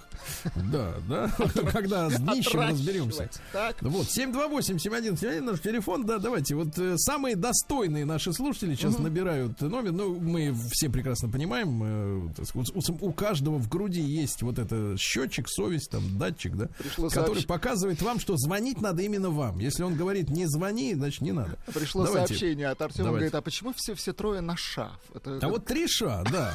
Ша. Кстати, от- отдельная Тройное тема. ша. Давайте Ну, Володю из давайте. Москвы. Очень достойный человек вырос, да, 29 лет. Володь, на ком, вот на каком герое ты вырос, Володя? А, знаете, вот я чуть-чуть вот отвлеченно сначала скажу и вспомню а, рекламу известную Так. а, с товарищем Нагиевым, что сегодняшние кумиры это не дно, это днище. Можно и А, так, конечно, да. Знаете, я А вы-то, вы-то на ком? Вот Да, давайте. да. Вы человек приличный, речь у вас хорошая. перемешку. Перемешку я рос, на самом деле, потому что это все-таки я родился в начале 90-х, Так. а, поэтому я смотрел с родителями и советское кино, это гайдаевские комедии, например, те же. Да. Ам, и смотрел боевики американские, М. то есть 80-е и 90-е годы со всеми, с э, Шварценеггером, Сталлоне, Ван Дамом и так далее. Погоди, Китайские а Джеки. Дукалис тебя выращивал? Дук- Ду- Ду- Дукалис. Дукалис как-то А. тебя возвысил. Если честно, то, То то, нет. да, Дукалис какое-то время меня тоже растил. Это, Да, это ну, а было. из иностранного, как, как там есть там Майкл Ду... Дудиков, да-да-да, вы все на нем Дудиков, да. выросли. Дудиков, да, конечно, Как американский его вообще, ниндзя, наш- как он вообще в кино попал? У меня вот такой вопрос, понимаете? Не как знаю, а все потому, все потому что от, от нас приехал. Да, хорошо. Но, но и, то есть, ну, скажи, пропорция, пропорция какая была между советскими и антисоветскими? И Дукалисом. Ой, а тут вот сложно посчитать-то. Понимаете. Сложно Понимаю. Ну хорошо, ладно, хорошо, Слишком я понял, Да и Володя. куда. Слишком Понял, много. давай, чуть постарше зачерпнем. Артему 35. Давайте посмотрим, на чем выросла сегодняшняя экс-молодежь. Да, Артем, доброе утро. Да. Да, здравствуйте. Только Да. не Артем, а Арсен. Арсен, извини, еще пожалуйста, у лучше. нас дело в том, что у редактора кредиты, голова занята совершенно другими Ничего- делами. ничего- ничего Прости страшного. И, и кумиры, прости. соответственно, у редактора другие, так? Да, да, скажи, брат. Да, я вырос в первую очередь на м, Туркменбаши Ниязове, на Рухнаме, например. А, на клятве... На Матери. клятве... Книга э, матери, да? Хорошая. Мне, кстати, подарили ее. Хорошая книга, правильно. А вы, а вы почитали ее? Конечно. А как, как может публицист не знакомиться с тем, что ему дарят? Конечно. Здорово. Конечно. Потом на клятве перед э, уроком, например, в школе. Вот. Это сколько ж тебе лет-то э? Очень хорошо. Ну, это и первый, второй, третий, Класс. В лучшем городе Земли, Ашхабаде, например. Вот, видите, хорошо, смотрите, другой, так сказать, срез. Дальше, давайте следующее поколение. Павел 42 из Санкт-Петербурга. Давайте На чем он, как вот меняется возьмем, динамика, да? давайте. Меняет. Давайте, Павел. Здравствуйте, здравствуйте, друзья. Владуля, Серега, здравствуй. Так. Слушайте, я воспитывался на таких фильмах, как «Кортик», «Серебряная птица». Вы, наверное, Бронзовая помните такие птица, фильмы? браток, бронзовая, не А, бронзовая, простите, давно не смотрел. Чуть позже пошел у меня Шварц со своими команда, с Рокки Бальбо. Вот это вот все. Потом меня зачерпнул Ван Дам своими драками. Своей растяжкой. Вот. Но все равно, вы знаете, друзья, а, в основном, конечно, меня больше цепляет наше отечественное кино. Скажи, Потому пожалуйста, а вот из тройки лидеров э, Шурик, э, Штирлиц и Швондер, все на шаг, как мы замечаем, кто тебе ближе всего вот по Шурик, душе? ближе Шурик со своими историями идиотскими, но тем не менее, до, до- до более близкими. Вы хорошо сейчас сказали, со своими идиотами. Идиотскими историями. Сергей Стилавин и его друзья маяке. Друзья мои, ну, э, после обнародования данных о том, что, в принципе, одним из главных узнаваемых героев э, нашего кинематографа является Шариков, э, вот, э, я, честно говоря, с удовольствием э, читаю материалы, вот, которые мне подготовила команда, и вижу, что нас с вами сейчас ожидает разговор на следующую тему. Я, конечно, вырываю немножко из контекста, чтобы вас немножко шокировать, но наше дело вас бодрить перед работой, правильно? А так, заголовок следующий. Москва – город для животных. Неплохо. Имеется в хорошем смысле, друзья мои, в хорошем. Подзаголовок «Dog Friendly». Ну, я, честно говоря, выступаю против англоязычных слов, используемых в СУЕ, но, условно говоря, город, который м, благоприятствует тому, чтобы здесь с комфортом жили друзья наши меньшие. Понимаете? Абсолютно Понимаете, да. да. С нами на связи Анастасия Тимошина, вице-президент по корпоративным отношениям Марс Pet Care в России. Извините. Анастасия, доброе утро. Доброе утро, Сергей, Да-да-да. доброе утро, Маяк. Да, друзья мои, до конца 2021 года дело в том, что в четырех московских районах появится четыре принципиально новых площадки для выгула собак. Так? Пилотный проект запущен программой мэра Москвы «Мой район» по итогам исследования актуальных запросов э, жителей на функциональное наполнение мест для выгула домашних животных. Э, Так вот, как учесть интересы владельцев этих домашних животных, мы сегодня с нашим экспертом, с Анастасией Тимошиной, обсудим. Анастасия, ну вот я некоторое время назад видел статистику, что э, Питер у нас это город, где больше любят котов, а Москва город, где больше любят собак. Вообще, сколько у нас э, здесь э, собак и собачников? Есть такие данные? Есть такие данные, и э, можно говорить, что в принципе Россия это страна, в которой больше любят котов. Котов у нас почти в два раза больше, чем собак. А что касается Москвы, мы тут с Питером, конечно, не конкурируем, но э, статистика впечатляющая. У нас э, в городе проживает 1 миллион собак. А, ну, кошек все-таки, все-таки превалирующее большинство 2 миллиона кошек. А, При- проживают это мы пр- проживают это мы имеем в виду, что на довольствии Семья. находимся, да? Да, на удовольствие. на Официально, удовольствие, да? у своих родителей. Вот, э, насколько действительно собака, чтобы объяснить э, таким, как наш Владик, он кошатник, э, Мгм. вот, э, важное в жизни горожанина занимают вот э, собака и питомцы вообще? Ну, конечно, и питомцы вообще, сейчас вот мы говорим собаки и кошки, мы понимаем, что разнообразие домашних питомцев, выбор домашних питомцев, он гораздо шире, да, а, но кошки и собаки занимают просто верхние строчки по популярности.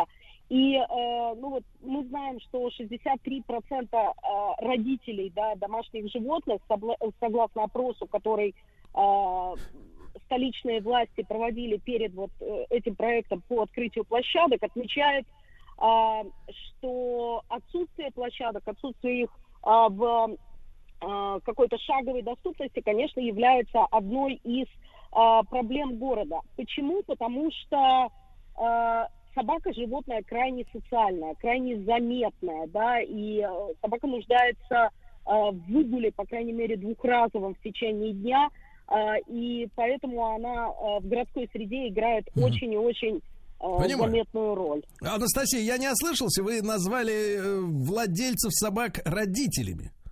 Абсолютно не ослышались. И, э, в общем-то, даже для нас, компании Пакке, а мы занимаемся заботой о животных достаточно э, долгие годы, это является таким новшеством, но новшеством, опирающимся на статистику, потому что, э, собственно, к такому определению мы перешли, узнав, что подавляющее большинство э, владельцев домашних животных считают своих питомцев членами семьи, очень близкими друзьями, а еще чаще детьми. Более 85% а, владельцев животных именно так отвечают на этот вопрос, и поэтому, конечно, мы решили соответствовать и перейти к таким То формулировкам. есть можно, в принципе, оперировать такими понятиями, как, например, мать собаки и отец кота. Хорошо. Ну, мы оперируем даже понятиями мачество и отчество, да, у собак. Да-да. Забавно, Хорошо. Хорошо, Анастасия, а вот какие инновационные решения это вот на этих новых собачьих площадках представлены? Я видел какие-то эти классические площадки. Ну что там, какие-то, на, на, не знаю, перепрыгивать через что-то, по каким-то досочкам, бегать там на возвышении. Но это, к, к этому всему мы привыкли. А что вот новое из себя представляет? А, Вы знаете, мы, э, когда начали общаться с моим районом о самой перспективе создания таких вот э, тренировочных, таких э, инновационных площадок, мы э, поставили два таких две задачи перед собой, да. Во-первых, должно быть комфортно и дружелюбно и безопасно собакам, а во-вторых, должно быть также комфортно, дружелюбно и безопасно их хозяевам. Потому что площадки, ну вот любой собачник меня поддержит, площадки для выгула собак – это в первую очередь площадки для социализации их родителей. И вот эти вот сообщества, которые формируются э, в местах выгула собак, они э, ну, очень То часто есть, становятся то есть давайте скажем так, дружбы. это такой, такой уличный э, родительский комитет. ну да, который поддерживается и такими привычными делами, как собачьи чатики и так далее. Да, да, это так. А, Поэтому в первую очередь мы задумались, а как сделать так, чтобы эти площадки были удобны для людей. А, Чтобы они были удобны для людей для выгула в любую погоду, потому что собака хочет гулять вне зависимости от ветра, дождя, снега и так далее. Очень важным тут является покрытие, поэтому на этих площадках появились такие износоустойчивые газонные покрытия и а, плиточные дорожки для того, чтобы сохранять обувь э, ну, в нормальном состоянии. Появились лавочки, э, появились навесы от дождя и ветра, появились, что очень важно, э, контейнеры для раздельного сбора мусора, да. То есть это вот все, что адресует э, нужды родителей. А то, что адресует нужды и потребности животных на этих площадках, и тут мы работали вместе с экспертами Российской кинологической федерации для того, чтобы сделать эти площадки максимально безопасными и полезными для животных. Потому что, ну вот представьте, собака большую часть времени, большую часть своей жизни проводит э, в условиях квартиры, да, и когда она выходит на улицу, то, что ей хочется, это новых впечатлений. А в чем новые впечатления для собаки? Новые знакомства, новые запахи, новые ощущения, в том числе, допустим, под лапами, да, какое у нее покрытие. Поэтому на каждой площадке реализовано зонирование и реализованы зоны с разными покрытиями. Там есть и полимерная крошка, там есть вот и плитка, и газон, который я упоминала, но есть, Да. допустим, а, такие бассейны с а, корой деревьев. Да, ну это прекрасно, и прекрасно. Анастасия, Анастасия, ну спасибо. Благодаря вам, во-первых, мы узнали, что до конца 2021 года в четырех московских районах появятся принципиально новые площадки для выгула собак. Во-вторых, Москва город для животных, ясно, Владимир? А во-вторых, передаю утренний привет э, всем собачьим отцам.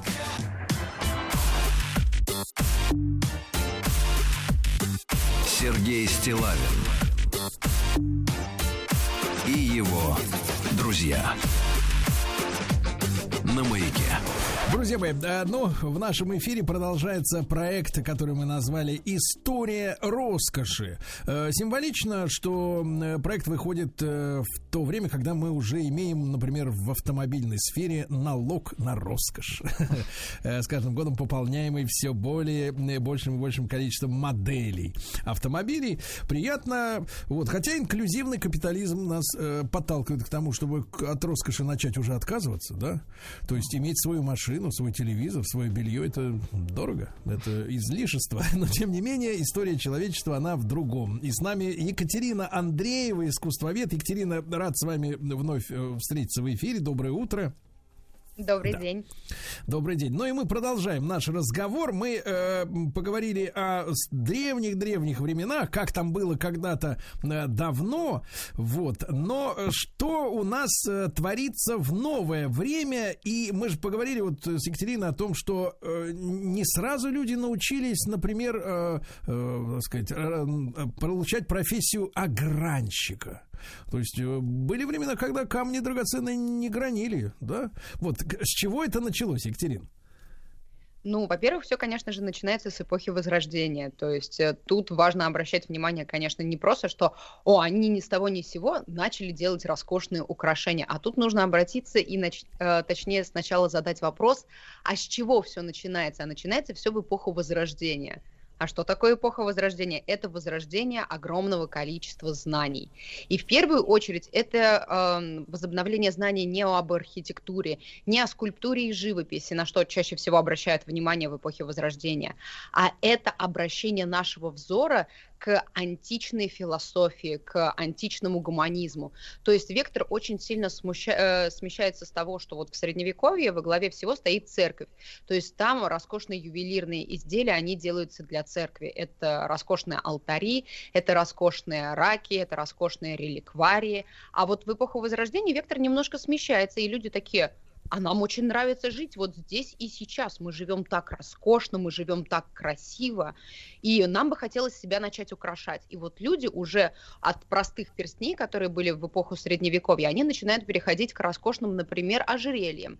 То есть если мы посмотрим, например, на теплые страны, такие как Италия, то там идут платья с глубоким декольте, и, конечно же, эту зону нужно как-то заполнить. И начинают появляться самые разнообразные ожерелья у девушек. Они их вешают не только на золотые цепи, они их даже на шнурки вешают. То есть там огромный спектр разнообразия вот этих ювелирных изделий. Но главное, нужно вот эту свободную зону декольте, ее нужно заполнить.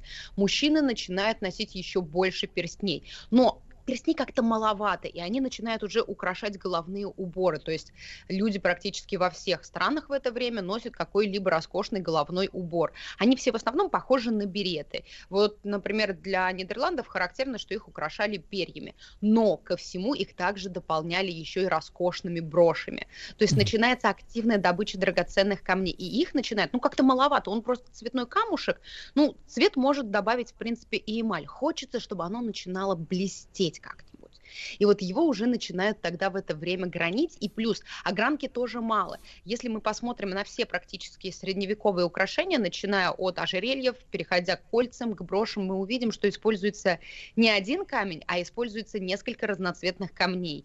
И еще очень в то время все равно камням придается все-таки какая-то символика, что вот это для здоровья, это для любви, это еще там для благополучия. И эти камни, чтобы они работали, их мало носить на себе, их мало носить вместе на себе.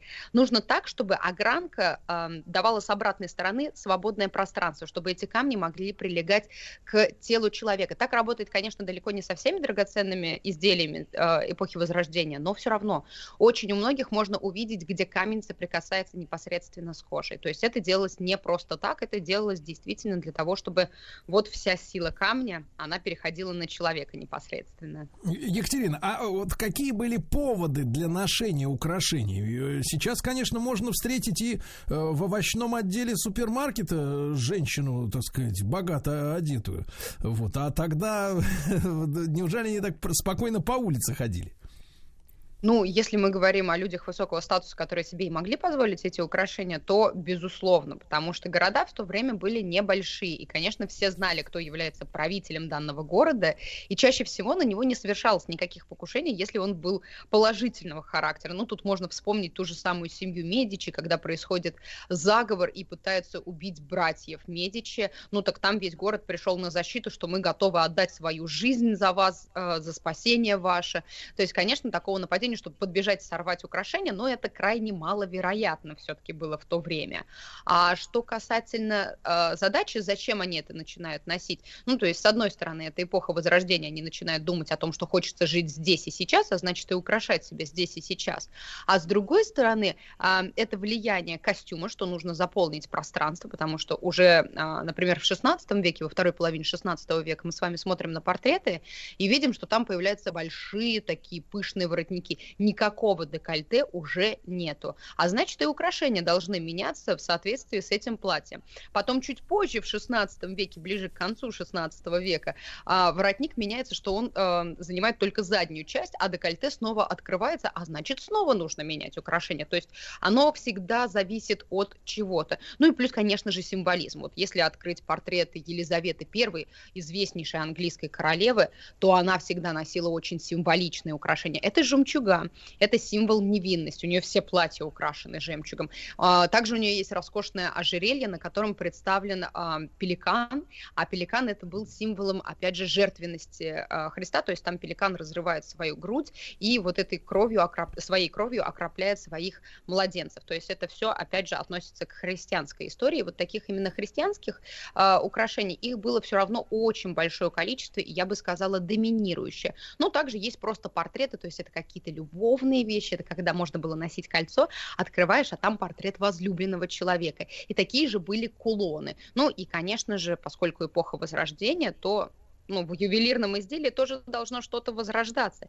Конечно же, начинают а, многие украшения, в них начинают вставлять анти античные камеи, а, а там, где не вставляются античные камеи, там ювелиры начинают подражать античности, либо повторяют античные портреты, либо создают портреты современников. То есть есть камеи с той же самой Елизаветы, были также очень а, популярны камеи с темнокожими, то есть это такое, я бы сказала, а, что-то особенное для того времени. Ну и, конечно же, это цветочные украшения. Они это самые популярные такие вещи, но также из античности к нам приходит очень любопытная деталь.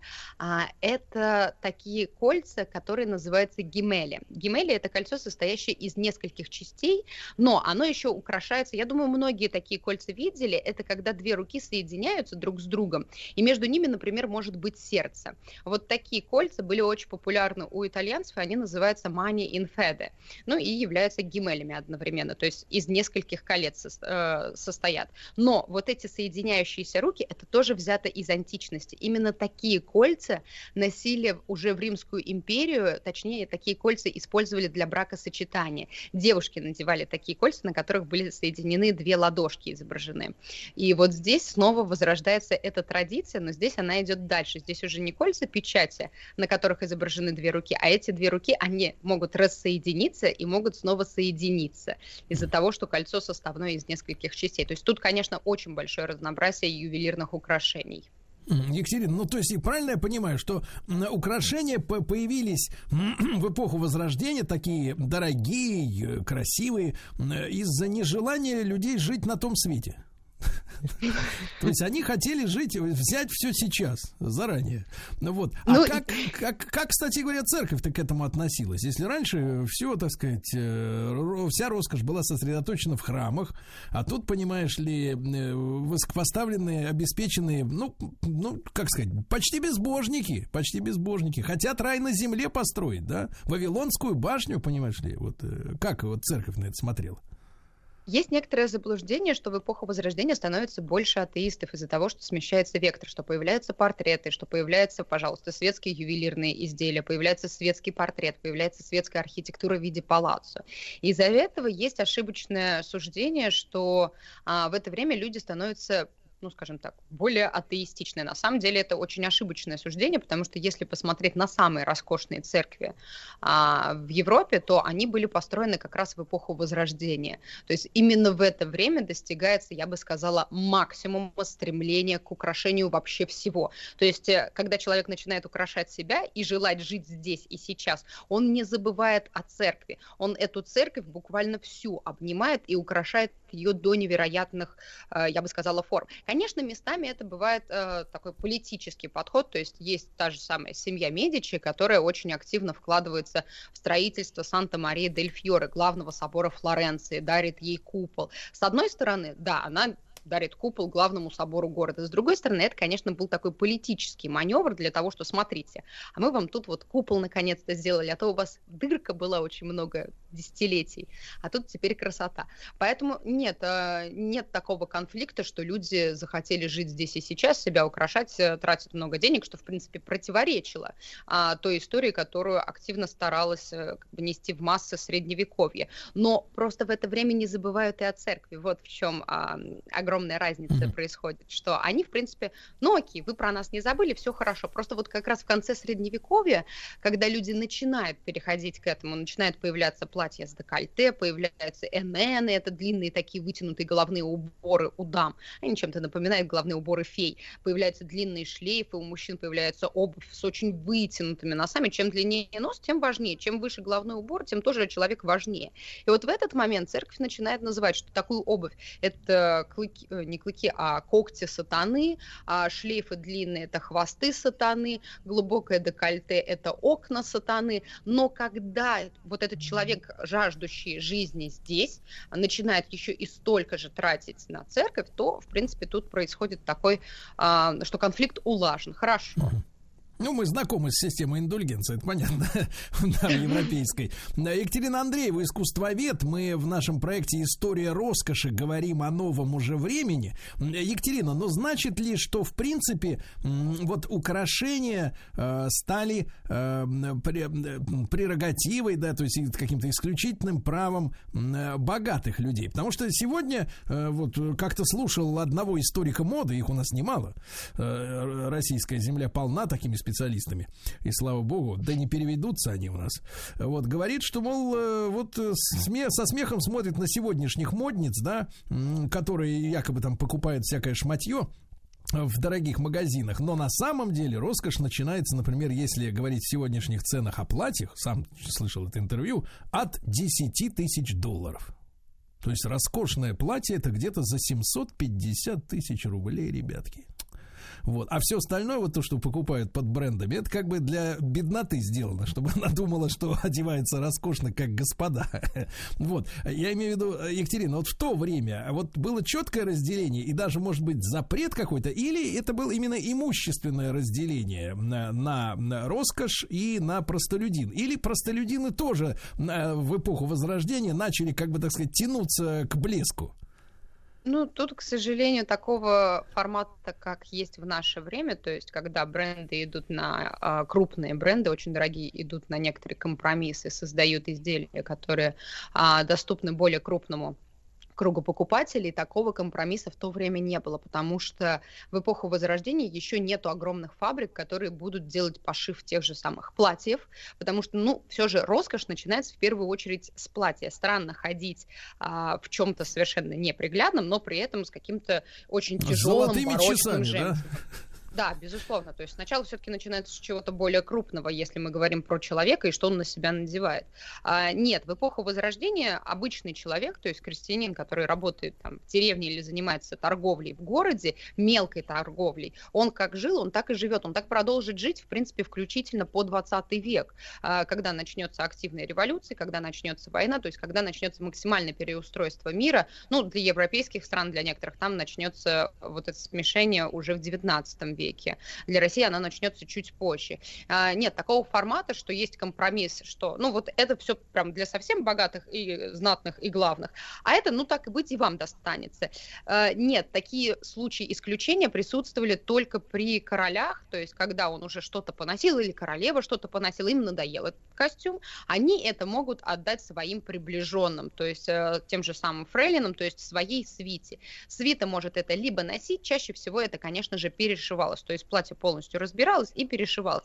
С украшениями так практически не делали, потому что в любом случае это остаются драгоценные материалы. Это золото, это те же самые камни, это драгоценные камни. Причем стоит понимать, что драгоценные камни это не только там оникс, бриллианты и так далее. А, нет, например, был очень специфический материал, который в эпоху Возрождения очень сильно ценили. Это рог нарвала потому что считалось, что нарвал это, ну вот, это единорог. А единорог-то это что? А единорог это, вот его рог, ну, во-первых, это символ невинности, а, что крайне ценится в это время, но еще а, рог единорога, он может спасти человека от яда, он, э, он может его идентифицировать. Поэтому на очень многих украшениях можно увидеть вставки из как раз э, рога нарвала.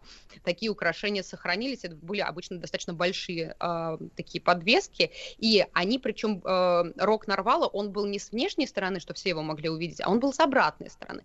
Поэтому, конечно, все, что мы говорим, роскошь украшений, а, она была позволительна только в высших кругах, в высших сословиях и у богатых людей. И причем, Екатерина. как человек получил это богатство, не так важно. Э, Екатерина, а мы сегодня понимаем, наша наука сегодня отвечает на вопрос, э, э, действительно ли камни оказывают какое-то энергетическое или химическое, скорее, воздействие на обладателей своих. Ведь вы же понимаете, вы же рассказывали, да, о том, что некоторые камни были так оправлены, да, что они соприкасались с телом того, кто их носит.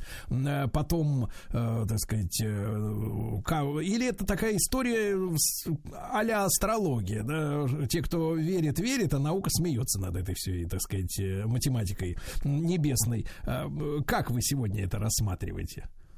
Ну, в эпоху Возрождения в основном, конечно, это просто своя собственная вера, что вот мы считаем, что этот материал может помочь.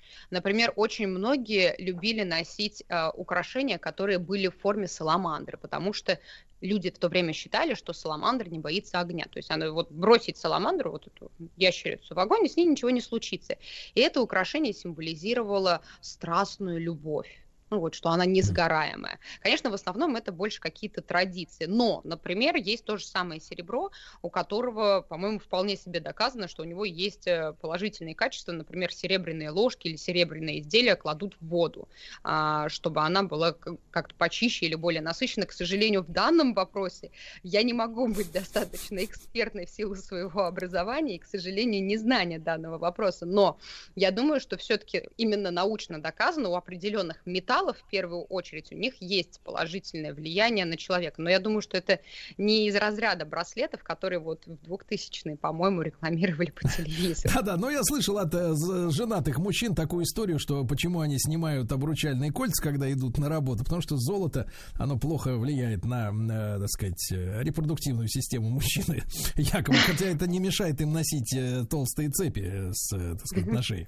Вот. А, Екатерина, ну, не знаю, успеем ли сегодня ответить на вопрос по поводу э, начала огранки, да, потому что вот это, мне кажется, очень важный, важный шаг, да, и, и, так сказать, и, и промышленный, и технологический, да, потому что попробуй ограни алмаз, э, у него же такая твердость, что ни, ни- ни нап- никакой напильник его обычно не возьмет. Но, тем не менее, если в двух штрихах, э, где родина огранщиков находится на карте?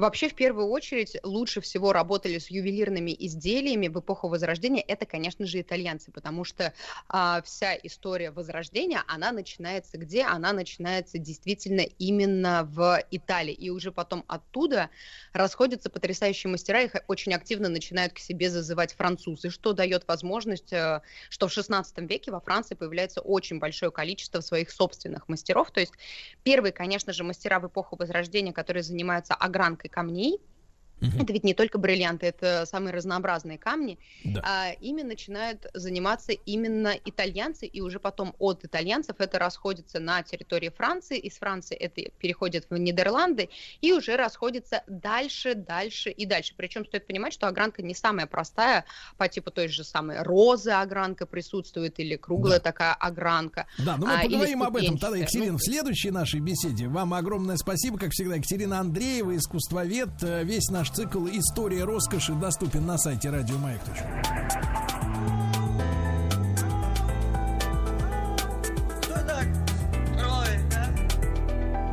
Черты города. Да, ну что, ролик от нашего лучшего архитектора Владислава.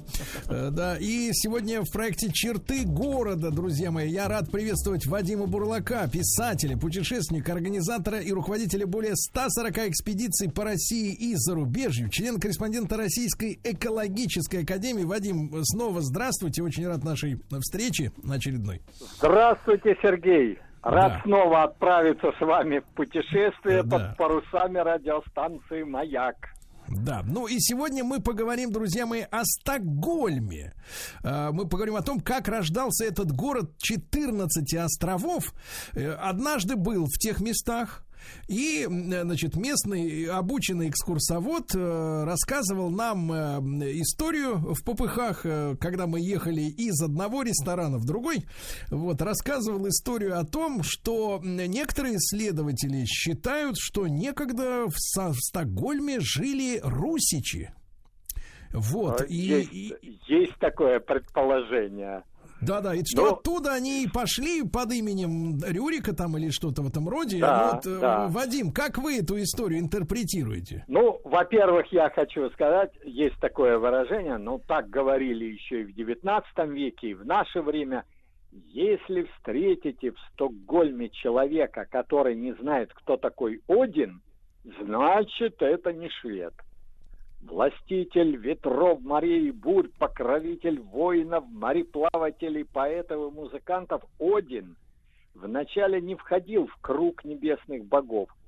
Он был предводителем асов на земле, находившейся между Черным и Каспийским морями, то есть нынешние регионы России, Краснодарский, Ставропольский край, Ростовская область, Кавказ. Но однажды его отец Бор призвал в северные земли. Отправляйся в новый мир, где ты станешь повелителем людей и их богов. Там и построишь свою новую столицу, второй Асгард. Как бы ни фантастично выглядели древние сказания, они все же основываются на исторических событиях и реальных фактах. О переселении асов во главе с Одиным в северные земли писали еще ученые средние века. А вот история возникновения Стокгольма переплетена с преданиями. Один долго выбирал остров в Балтийском море, где возвести новую столицу свою, второй Асгард. Но ведь только у входа в Стокгольмскую бухту это уже не легенда, а факт. Около 24 тысяч островов. Современная столица Швеции расположена на 14 островах. Согласно преданиям, где-то между ними еще находился 15-й, на котором Один и возвел новый Асгард. Но в час смерти предводителя асов этот остров поглотило море, и тогда третий Асгард был создан богами на небесах. Один не оставляет Стокгольма сегодня. Мы помним о нем, а он о нас, заявляют современные жители шведской столицы. Но когда им напоминают о том, что Один выходец откуда-то из русских земель, ну, а многие шведы, так сказать, с пониманием к этому относятся, а некоторые так националистически настроенные, э, в общем, возражают или пытаются возродить. А, ну, современный э, Стокгольм это сейчас крупный порт у пролива, соединяющего озеро Меларин с заливом Сальчен, ну, Балтийского моря. У всех 14 островов, на которых расположена шведская столица, есть общая история и своя особенная. Исторический центр города находится на острове Стадхольмен, ну, сокращенно Стаден, или Старый город. Он соединен мостами с остальными районами шведской столицы. Казалось бы, у Стокгольма, который до середины XIII века э, являлся укрепленным пунктом на месте древнего рыбацкого поселения, и у викингов, эпоха которых завершилась на много лет раньше. Ну, не может быть ничего общего. Но все-таки эта связь существу, существует.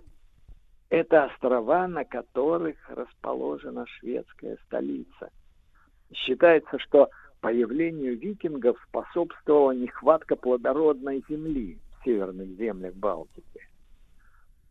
Как писали скальды, вернее, исполняли в своих песнях скальды, Тысячи крепких вооруженных мужчин отправились на кораблях, чтобы обогнать крик чаек, коснуться мечами и копьями горизонта, поймать в паруса дыхание чужеземных богов. Ну, на Руси у нас викингов называли варягами, а в Европе норманами. Они были не только морскими разбойниками, но и умелыми торговцами, рыбаками, первооткрывателями новых земель, ремесленниками.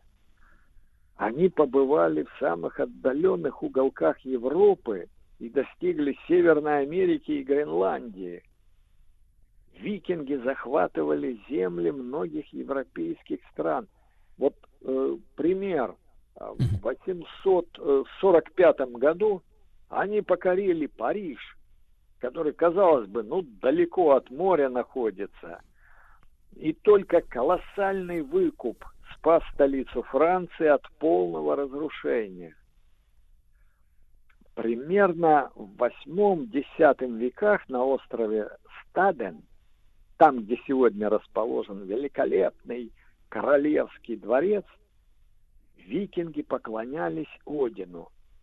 Здесь было оборудовано святилище и совершались жертвоприношения, в том числе и человеческие. Это ж кого ж они, э, Вадим, э, приносили, как говорится, в жертву? Девушек самых а, прекрасных? Вот нет, как раз э, вот в этой легенде, обычно в древних легендах, как правило, почему-то прекрасных девушек. А тут, видимо, какое-то благородство было у этих викингов. Нет, просто пленных воинов своих бросали в воду, уничтожали. Но современные гости Стокгольма, прогуливаясь вот мимо Кремлев, э, Королевского дворца, не подозревают, какие страсти бушевали здесь в раннем Средневековье. Но, однако, знатоки городских легенд рассказывают приезжим, что иногда в безлунные ночи тени людей, принесенных в жертву викингам, совершают обход по Стокгольму. Рассказчики предостерегают, что нельзя оказывается на пути шествия этих теней. Какие будут последствия? Ну, тут все зависит от фантазии толкователей легенды и умения запугать слушателей. Вадим, Еще? а, э, ага. можно маленькое отвлечение? А с вашей точки зрения, вот эта история с тем, что викинги пришли на Русь и стали править, она имеет какие-то, ну, скажем так, э, критические мнения на эту тему? Или мы эту а... историю принимаем абсолютно вот полностью на 100%, все историки, никто в этом не сомневается? Э, нет, конечно, сомнения есть, но тем не менее хочу отметить, что отмечали и восточные э, историки, арабские историки и европейские о том, что действительно был совершен вот этот э, путь Одина, путь асов из э, земель между Черным и Каспийским морем на север. Тут вроде бы, э, да, и многочисленные археологические раскопки, которые проводились и в наше время – они подтверждают вот это движение а, древних племен а, туда, на север. А, но, тем не менее, конечно, вот эта вот э, волна русофобии, когда история становится оружием политиков, а, конечно, это отрицается. Ну как же так? Из русских земель пришли э, в Скандинавию э, племена.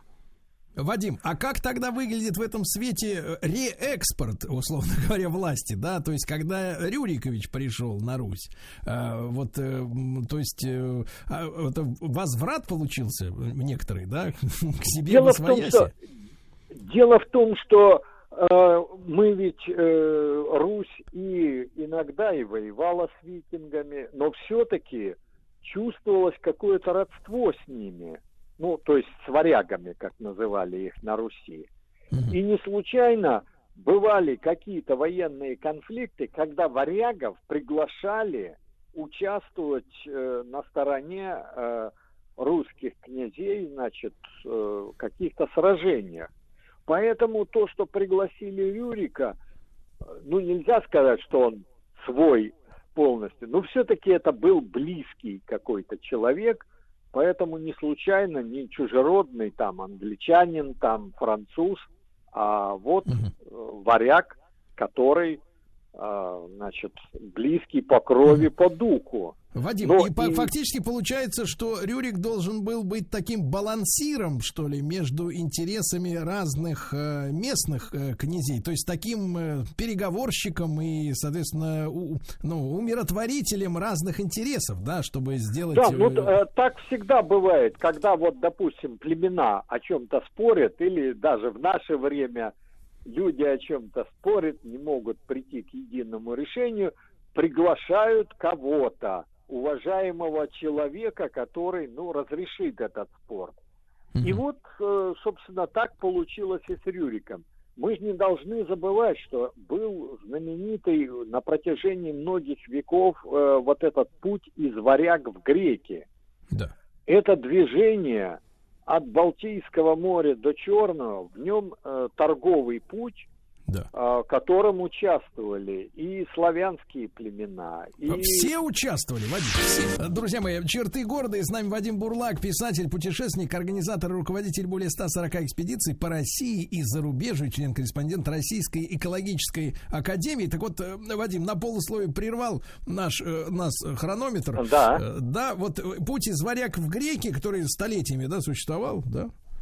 Да это не только торговый путь, но это а, все-таки это общение с народами, это э, пересечение культур разных народов, это восприятие этих культур, а, это обмен опытом, а, я имею в виду от технологий до там э, изготовления всевозможных предметов. То есть это великая история, э, ну, на карте Европы, так можно сказать. Вот это вот движение. Я понимаю, все, все не чужие друг другу люди, да, в итоге, да? Да, да. Вадим, И а вот... возвращаясь, возвращаясь к Стокгольму, да, э, mm-hmm. слышал, что были там такие роковые руны. Это ж о чем идет речь?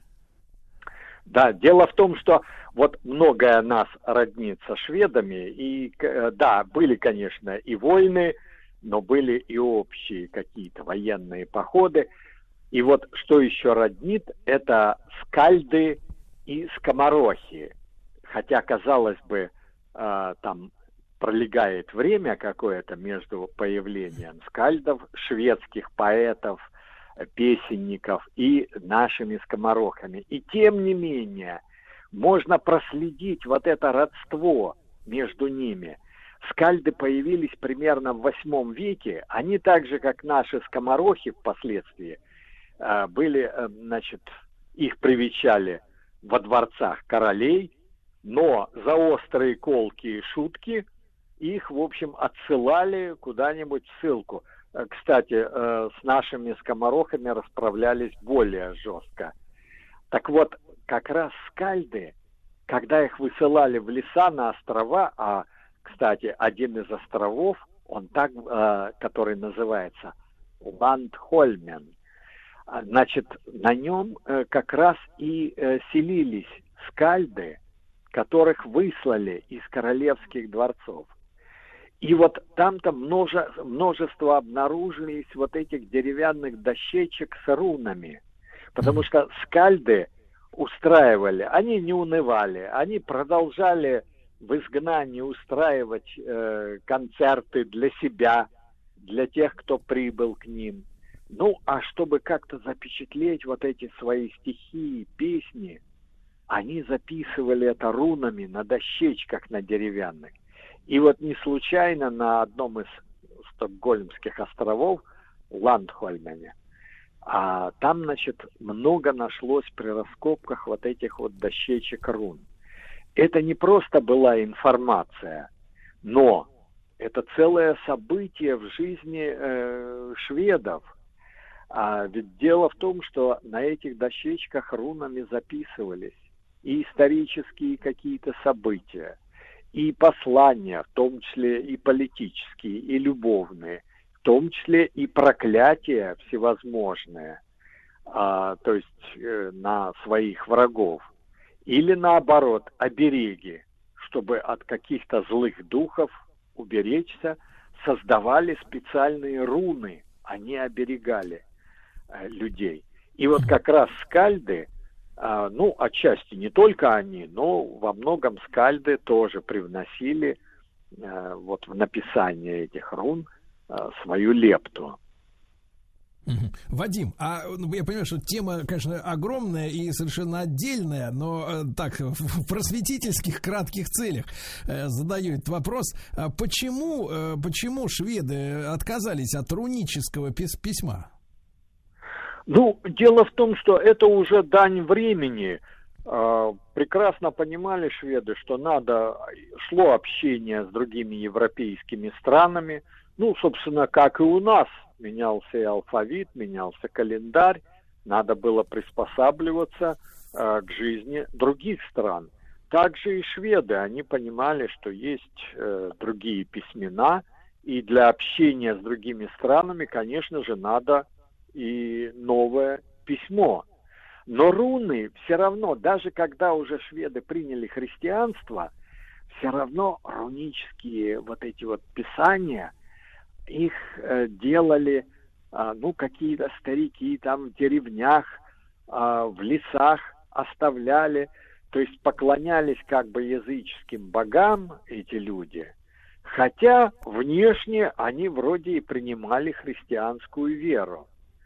Так что руны до сих пор находят и есть э, во всем мире любители рун и загадок это древней письменности.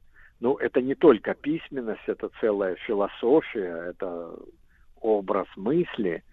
А, поэтому э, руны до сих пор привлекают внимание, и многие пытаются их расшифровать. В том числе и в России много специалистов есть, которые вот изучают историю рун и пытаются расшифровать их. Конечно, что там, ведь история, мы многое теряем э, в истории, забываем э, интересное.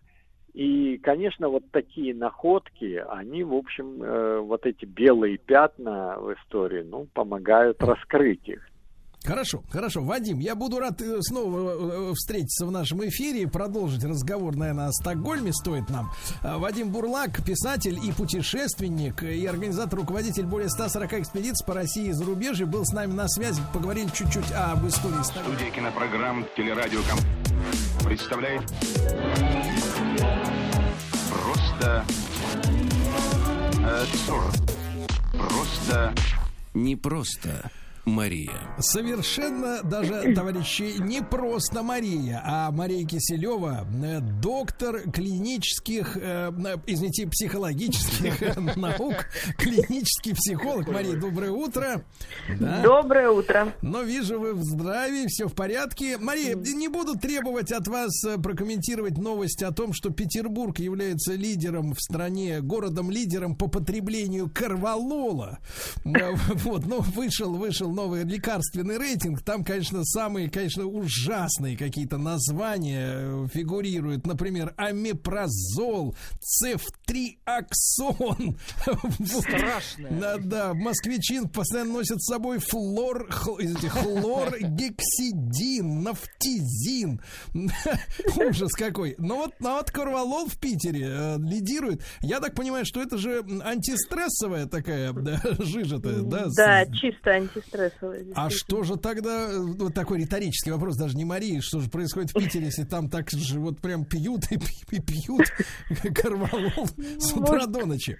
Да, ну ладно, это так, в, в жанре, э, так сказать, предыстории какой-то. А вот реальная Новость, которая нас сегодня э, с Владиком взволновала, э, вот о чем рассказывает. Э, в распоряжении журналистов э, газеты Wall Street Journal, то есть американской, оказались исследования Фейсбука, то есть мордокниги, э, которыми компания не делилась публично, но как-то журналюги добрались до этих бумажек цифровых. И в этом исследовании говорится, что социальная сеть Инстаграм, кстати говоря, Инстаграм меня недавно забанил, вы знаете, э, Мария, да? Ну Вот, абсолютно хамски. И пришлось заводить новый аккаунт, товарищ. Так что, если не можете меня найти, ищите просто Сергей Стилавин. Так вот, может негативно влиять на молодых пользователей. В особенности под удар попадают девушки. Соцсеть подталкивает их э, к депрессивным и даже, а теперь внимание, к суицидальным мыслям. А это уже очень серьезно. Компания Facebook изучает проблему последние три года. Она, видимо, так ничего и не изучила. Например, 13% британских пользователей связали свое желание покончить с собой с влиянием Инстаграма. Значит, что касается девочек, то эта сеть усугубляет проблемы с принятием своего тела у каждой третьей девочки-подростка. При этом 32% девочек заявили, что когда они переживали из своей, из-за своих внешних форм, Инстаграм заставлял себя чувствовать их еще хуже, чем они себе казались. А что касается мальчиков, то там только 14% э, пожаловались, что среди них э, Инстаграм как-то усиливает негативную самооценку. Вот такая история, такая тревожная статья, ребят. Это как бы мы часто относимся к соцсетям или к, э, к вообще к смартфонам как к какой-то там развлекухе, но это все очень серьезно, да, к сожалению. Да. И Мария, значит, давайте мы с этим разберемся, не будем опровергать там или подтверждать эти цифры. Наверное, люди занимались своим делом, когда э, исследованием этим, над исследованием работали. Но вот это, э, чтобы наши родители просто это э, понимали. Наверное, в особенности отцы, потому что Наверное, мамам, э, которые тоже были когда-то девочками, эта проблема больше понятна, а мужчинам, наверное, не, как мы видим по цифрам, тоже не очень. А что такое проблема с принятием своего тела у девочек? Вот, э, чтобы мы осознали, о чем идет речь. Ну, каноны красоты всегда существовали. Вопрос просто не было такого тиражированного этого канона, и, э, в общем-то, люди имели какие-то намеки, представления о том, как правильно выглядеть в то или иное время, и старались этому соответствовать. Ну, такая чисто социальная норма. Но то, что происходит сейчас, это уже не просто представление какой-то социальной норме, о чем-то желаемом, а действительно навязывание, причем э, навязывание совершенно понятными э, причинами, никакая эстетика здесь э, не важна. Это чисто коммерческая история. Мы понимаем, что э, все недовольные девочки либо пойдут к пластическим хирургам, либо пойдут к, м, в спортзалы, э, либо пойдут э, покупать какие-то таблетки и даже Либо пойдут в отделы, в отделы так Мелодии, называемые эко-эко-питания, где все стоит Ну вот, в два раза конечно, дороже, да? Естественно. То есть это чисто коммерческая история, именно поэтому Инстаграм или этот Фейсбук совершенно не собирается э, ничего менять. Он изучает правильно для того, чтобы еще более хорошо воздействовать на эти неокрепшие умы. Более того, даже вот эти э, психиатрические уже отклонения, это тоже хорошее подспорье для фармацевтической компании. Вы сейчас компания, потому что антидепрессанты стоят недешево, это вам не корвалол. Вот, и опять же, это врачебная занятость и так далее, то прочее. И, конечно, родителям нужно объяснять это детям, что они просто садятся на эти разбросанные везде крючки коммерческие, что на них просто кто-то зарабатывает на том, что им вот на мозги капают, как должно быть и как нужно выглядеть. То есть любой спектр, любой аспект вот этой всей истории – это денежный аспект. Именно поэтому за счет этого, собственно, и живет контекстная вся вот эта история, э, все эти доступы, которые нас нам просят дать для того, чтобы нам прислать то, что, как им кажется, нам нужно, а на самом деле навязать нам лишние услуги и еще более сузить наш взгляд на мир, картину Хорошо, мира. хорошо, Мари, это я, я догадываюсь, да, я э, смотрю да, за поведением людей в Инстаграме, понятное дело, что там много ретуши, и, в общем, там люди не настоящие. Э, Ни, один, ни одного раза не видел, чтобы вот в жизни человек выглядел так, как у себя в Инсте, особенно что касается публичных персон. Подходишь на метр и смотришь, не то. Другой Да, человек. Да, другой, не то, да. Вот у меня другой вопрос, Мария, все-таки и вот, вот эта глубинная тема, если разобраться. Вот представим себе, что нет этого Инстаграма, нет глянца, да, есть только Эрмитаж, и там вот три грации, там, или кто там все, эти. Значит, такие те- телеса достаточно пре- прекрасные, э, так сказать, э, трехвековой давности, или там пяти. Э, Суть не в этом. А, вообще, в принципе, вот эта история с самооценкой женской, да, я ну, и неоднократно, наверняка, и наши слушатели, и кто, кто только не слышал эту эту фразу, да, что там заниженная самооценка, принятие своего тела. Очень часто сегодня звучат слова, что женщина чуть там не к 50, к 60 лет э, годам, наконец, принимает себя такой, какая она есть. А вот, э, ну как, вот человек же не идиот. Он подходит к зеркалу, да, видит себя в зеркале. Вот у него такой, такие ноги, такие руки. Ну вот как родилась она такой, да, э, условно говоря. Вот, вот это я. Почему идет вообще, в принципе, противоречие между ну, как бы осознанием себя как личности в мозгу, и скафандром, условно говоря, который ты видишь в зеркале. Почему идет вот это раздвоение, что я лучше, чем мое тело? Вот почему нет вот сращивания, как говорится, гриба и водоросли в этом моменте? Это, что это такое? Ну, потому что немножечко здесь миллион теорий, если не будем в них углубляться, э, как, собственно, тело с душой взаимодействует. Является ли это одним целым, либо все-таки действительно это две каких-то разных субстанции, которые, которым нужно научиться жить вместе. А, ну, это такая философская и с психологической точки зрения задача, ну, то есть нет единого мнения по этому поводу, но, э, опять же, чем больше навязывать стереотипов, тем больше будет ощущение собственного собственного как бы неблагополучия в телесном плане. Все, ну, действительно, большинство подростков подвержены дисморфофобии, то есть это ощущение да, ну, страха своего тела и изменений в нем происходящих. Потому что были легкие, красивые девочки-мотыльки, превращаются в девушек. Порой сейчас девушки такие, что они действительно и 40-летних-то там перепрыгнут по своим, э, в общем-то, габаритам. И опять же, вопрос того, как сейчас дети, насколько они подвижны, насколько они увлечены спортом, и насколько они э, редко едят э, неправильную пищу, не будем называть марки, чтобы их не рекламировать. Все-таки это действительно проблема есть, вот этого ожирения детского, потому что... Ну разве, стала... разве, Мария, разве речь идет только о жирных? Мне кажется, Слушайте, тут... ну что значит, смысл... это не совсем, ну и эта проблема тоже существует. То есть раньше не было такого количества детей, ну, вот настолько, ну, скажем, плотных даже.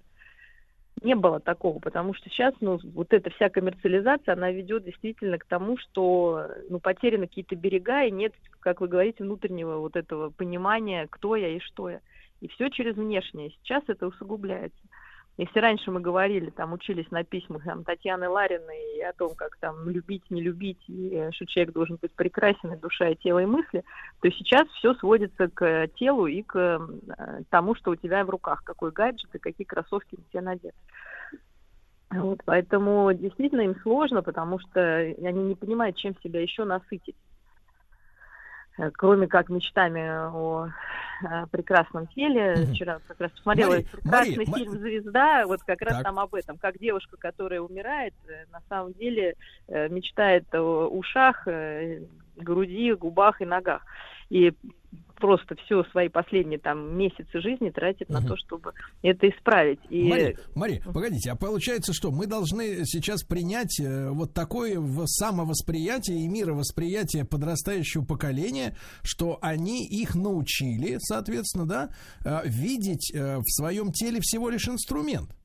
Но она же не идиот, она же подходит к зеркалу и видит, вот моя фигура, вот мой рост, который я не могу изменить, правильно? Нет, там килограммы можно изменить, но вот рост, вот форма груди, ну хорошо, импланты. Можно изменить, в том-то все и вот, дело, понимаете? Вот, ну, ну просто есть же базовые какие-то базовые вещи. Вот мое лицо, да, почему они стали относиться к себе как э, к, ну, условно говоря, болванке, которую можно, ну как, до, как, знаешь, в автомобилестроении есть донор автомобиля, а его наворачивают и делают, например, из него там супер-пупер гоночный, да, какой-то автомобиль, тюнингуют, да, то есть вот это вот, то есть ты шаблон, а на тебя можно навесить апгрейд, то есть вот эти вот запчасти дополнительные. От чего это идет? Почему человек стал относиться к своему телу не как э, к законченному произведению, а как всего лишь к вот к костяку, на, на который надо навесить что-то такое дополнительное? Нет, ну потому что появились э, большое количество высокооплачиваемых э, работ, которые завязаны на внешность. Те же фотомодели, те же актрисы, э, которые сейчас действительно там тебе не, ну, не важно петь или что-то там танцевать, как это было раньше, а важно быть, э, соответствовать каким-то, опять же, стандартам.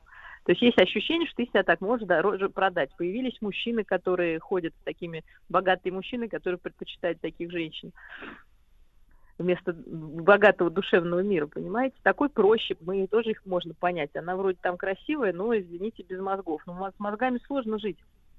Понимаете, с мозгами сложнее, чем э, губами. Мари, жить. Мари, но разве, разве мужчине-то, знаете, вот когда в, в- в интернете дискуссии начинаются на эту тему, они собирают большое количество комментариев, люди друг с другом ругаются даже до слюней, начинают фыркать, топать ногами, э, копытами. Вот, э, вопрос, и там говорят, а что же это вот мужики таких баб берут? Они что, не видят, что у нее губы деланные, нос деланный, грудь деланная, что она на самом деле не такая? Э, Слушайте, ну действительно, что мужики идиоты? Ну что, это он что, тупой, он заработал миллионы долларов, он что, не видит, что он идет с этим, с, с искусственным организмом?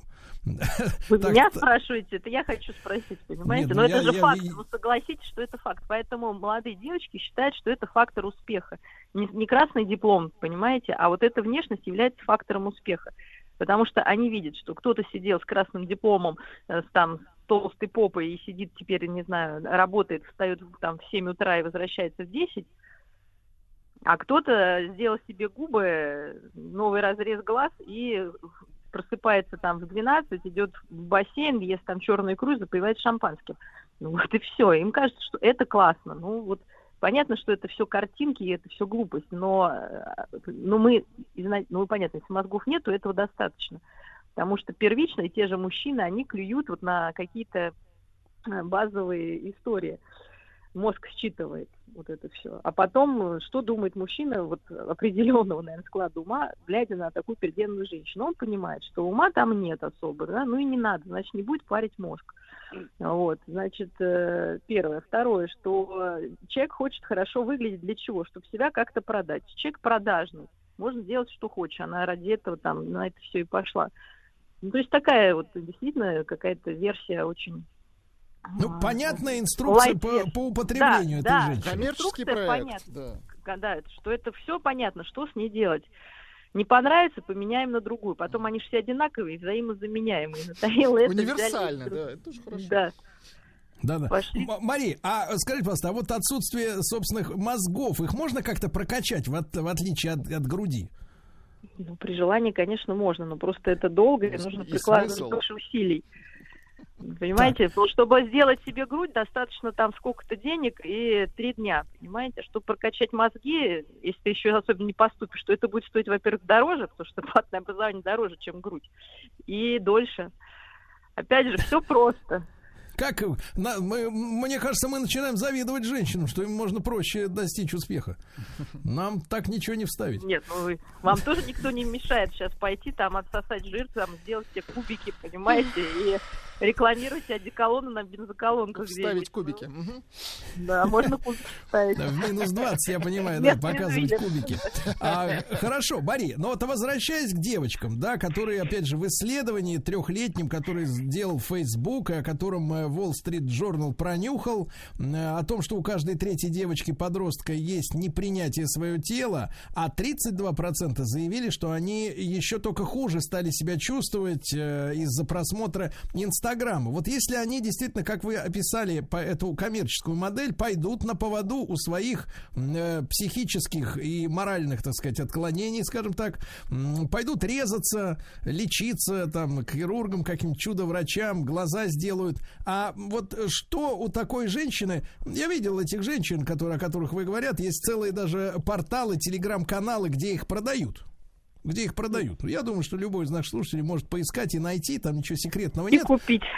Нет, они действительно, они все одинаковые. То есть ты закрываешь вот страничку, и ты не можешь вспомнить лица. Весь парадокс э, вот этих деланных женщин что невозможно вспомнить лицо. В нем нет ничего индивидуального, оно стандартизировано. Э, В худшем случае, если резал не самый высший специалист, да, ты видишь следы того, на чем это все сделано. Но опять же, вот в общий образ это не складывается, в отличие от природного лица человека. Ну, так устроена наша психика. Э, Так вот, э, и там девчонки, это ужас, там 20 лет, 21, 22. Вот, э, которые смотрят в камеру уже очень профессиональным взглядом. Знаете, это не за какая-то такая лань, э, так сказать, э, которую загнали в угол охотники, и вот она с ужасом ждет расправы. Она еще не хищница в 20 лет, но поверьте, там уже нет никакого страха. Это страшно, потому что представляешь со скольки лет она учится этому ремеслу. Именно ремеслу. Но, а, а что дальше? Вот давайте представим себе перспективу именно психиатрическую. К 30 годам, ну, хорошо, к 35, что это, во что это превращается? Человек, который вот, э, начиная с подросткового возраста, был недоволен собой, потом вроде порезался, стал доволен, потом поплыл потихоньку, да? Вот что у него в голове будет? Ну, я думаю, алкоголизм. Самая частая история.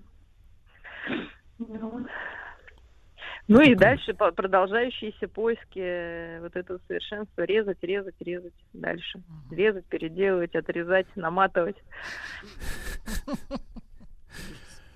Ужас. Ну вот смотрите сами, вы тоже не замечали, вот э, они же все такие красивые, даже часто устроенные, но так, да, мягко говоря, не выглядят счастливыми, потому что вне- внешне никогда не может заменить внутреннее. Я думаю, что бывает исключение, но девочка глупая была, там что-то, ну, понятно, гналась зачем-то там, да, действительно. Э, Я думаю, что бывают моменты, когда человек, ну, может быть, находит, попадает действительно в благоприятные условия, какие-то развития и доращивается ну, находит, может быть, какого-то действительно человека, который скорее ее ну, Находит, находит садовода-селекционера, да, такого? Э, Ричарда Вот, Гира который- номер два. ага. Вот, понимаете, да, но это так редкая история. Ну, хотя бывает и такое.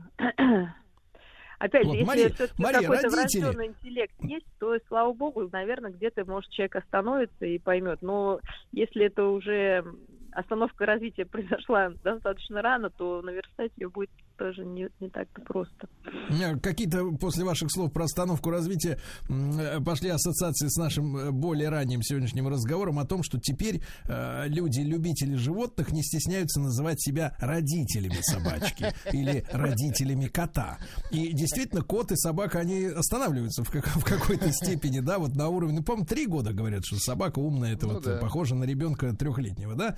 И мне кажется, происходит какой-то обратный перенос. Э, То есть, и в принципе, и, дети-то, они как бы вот это, их взросление, оно не сильно при- приветствуется как-то, да, и, или, или стимулируется. Ну, набрал что-то там, сколько там, 50 IQ, и доста- достаточно. Можешь хлеб отрезать, колбасу положить, уже годится. Я вот последний вопрос, м, на сегодня. А родители как-то могут повлиять на самоощущение своей дочки? Или она находится полностью в плену вот соцсетей и Конечно, своих может. сверстниц? Конечно, то, что вы говорите, все-таки там, конечно, большой процент, но это процент пользователей. И, ну, если взять всю молодежь, а, конечно, понятно, культ внешности он есть, но если дома, э, особенно отцы, э, под- подчеркивают индивидуальность и красоту, э, мамы прежде всего, если мама натуральная, надеюсь, и девочки говорят, что она ну, красивая. и Вот тут что- надо, вот тут надо сделать знак препинания, Мария. То есть, если мама сделала себе грудь, то, в принципе, конечно, дальше перспективы, как говорится, светлые. Слушайте, Э, нужно, вы шутка? Тебе такую же вы сделаем. На хорошем, да, на давайте хорошем. вырастешь, да, а, хорошо окончишь пятый курс, и тебе такую, Такую же сделаем. сделаем, да. точно. Мария Киселева, друзья мои, клинический психолог, доктор психологических наук. Спасибо. Сергей Стилавин и его друзья. На маяке. Дорогие товарищи, вы помните наш э, цикл, который назывался «Основные идеи великих писателей». А теперь мы решили поставить вопрос острее, товарищи.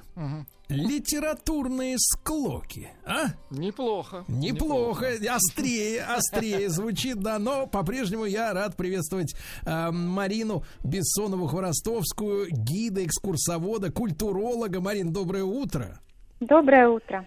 Рады нашей, новой встрече. Ну Да. и поскольку разговор наш пойдет о склоках, э, то значит те авторы, друзья мои, которые нам знакомы, может быть их книги даже стоят, э, если не в алфавитном порядке у вас расположены, Мгм. рядом друг с другом на полочке, да? Вот. А в жизни-то у них могли быть отношения не очень. Да? Не очень. Совершенно И- верно, да. Да, и таких, и таких, как говорится, ну, союзами их не назовешь.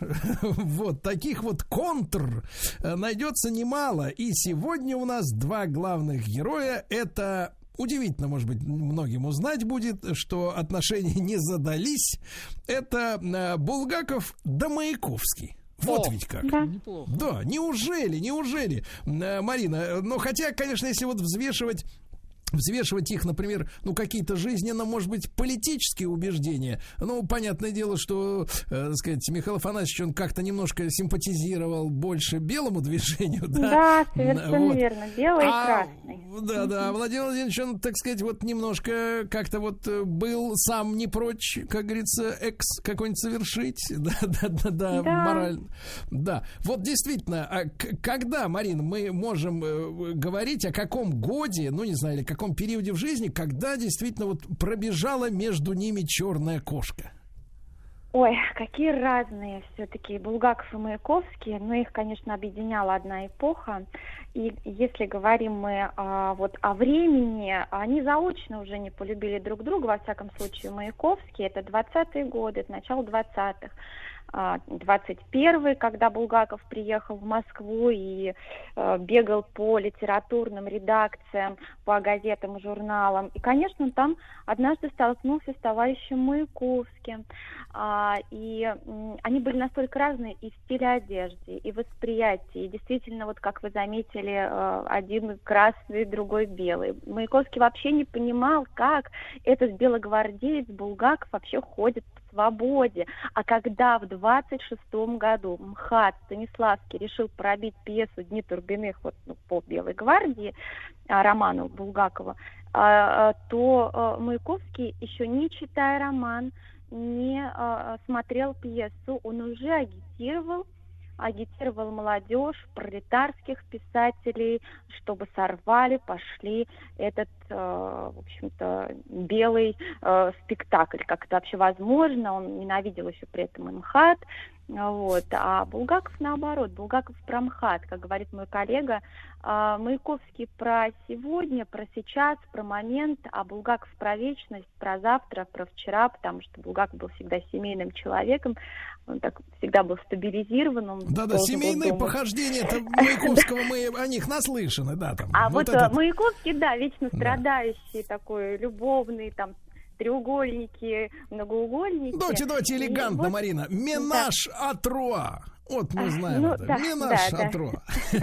Марин, а, э, соответственно, со стороны Михаила Афанасьевича, э, ну, естественно, если тебе хотят комсомольцы, э, правда, в условиях НЭПа, вот что странно, в условиях НЭПа Мгм. сорвать, Да, сорвать да, премьеру, да, да. это, конечно, не может вызывать симпатию. А вот от, от Булгакова в отношении Маяковского были какие-нибудь претензии? Ну, они, а, конечно, были ответными, потому что вот первым всегда кусался Маяковский, нападал. Булгаков как-то вот, ну, что там, ну, хочет он сорвать, ну, не сорвал же он спектакль, потому что сам Сталин приходил более 15 раз, что интересно, вот парадоксально, смотреть на Белую гвардию. А, а Маяковский, который сотрудничал с Мирхольдом, а это футурист, это авангардное, это сейчас говорят на современное искусство, и казалось бы, это вот про сейчас, про то время, про красных, но Сталин почему-то игнорировал эти постановки. И это все вообще как-то вот зачем отвечать Булгакову, когда, казалось бы, даже власть э, какой-то период была на его стороне.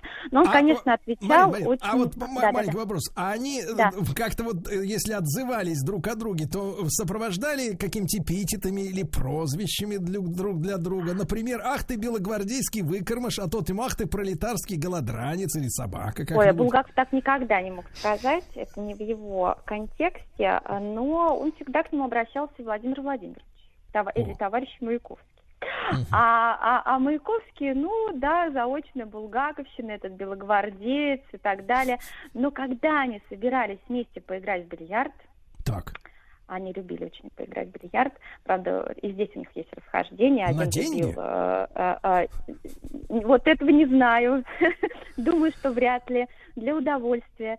А, И один любил, значит, американку, а Булгаков любил пирамидку.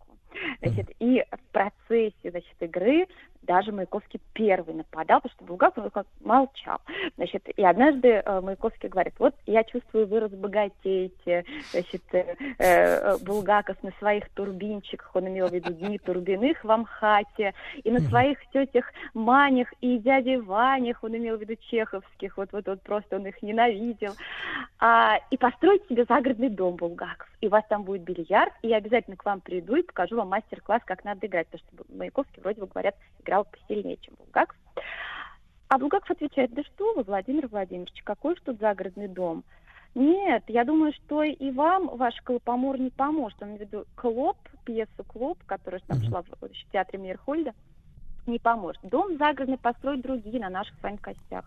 На что, значит, заживав папиросу, э, грубо Маяковский ответил, да, я с вами абсолютно согласен. Вот Булгаков всегда оставлял последнее слово очень интеллигентно, и Маяковского, потому что как только они собирались играть в бильярд, собиралась публика. Между ними висело вот это напряжение, и ждали, когда же будет драка, скандал. Ну, Но, э, ничего не было такого. Марин, вот так Марин, а э, Да. они оставить успели оба воспоминания? Это их э, третировало? Вот, э, ну, ты же понимаешь, что идешь, и там встретишь этого человека, которого хочет, ну, как минимум застрелить, да? Вот, вот это было для них испытанием нервным, или это скорее такой спарринг, ну, условно говоря, батл? Да, да, второе. Похоже больше на второе. Вот здесь я с вами соглашусь. Вот второе. Это был... Не было... Да, может быть, э, Маяковский хотел там застрелить Булгакова, но не до этого было. Все равно было всем не до этого, потому что Маяковский раб, пролетар, Российская ассоциация пролетарских писателей, он, значит, отложил все свои там идеологические установки прошлые, там ленинские, пришел в режим Сталину.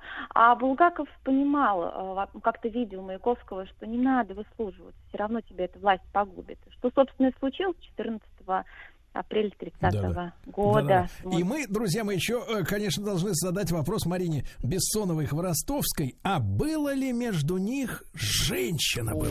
Друзья мои, так в проекте «Литературные склоки» э, с нами Марина Бессонова Хворостовская, э, культуролог, гид-экскурсовод. Сегодня мы говорим об отношениях Булгакова и Маяковского. Они друг друга, ну, Маяковский, наверное, сильнее не любили. И вот, Марин, вопрос с Да. женщиной. С женщиной. Мгм. Мы все наслышаны про Лилю Брик, про ее прекрасного мужа, как они там в- запирались там по комнатам, это все понятно. А вот между э, Булгаковым и Маяковским.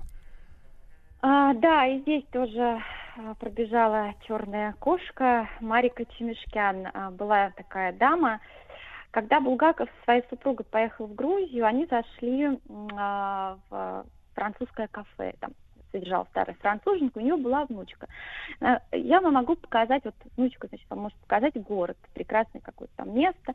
И Марика пошла показывать город, так они сдружились с Булгаковым, и выяснилось, что ранее она показывала город и Маяковскому. То есть она знала и Маяковского, и Булгакова. И когда Марика а, приезжает в Москву, то встречала на вокзале Булгаков ее и Маяковский. Она была Вдвоем? симпатичная. Да, вдвоем Булгаков. Без жен. Выхватил, да. Ну, без жены Булгаков приехал. Но потом он ее приглашает, э, в общем-то, к себе домой, с супругой вместе.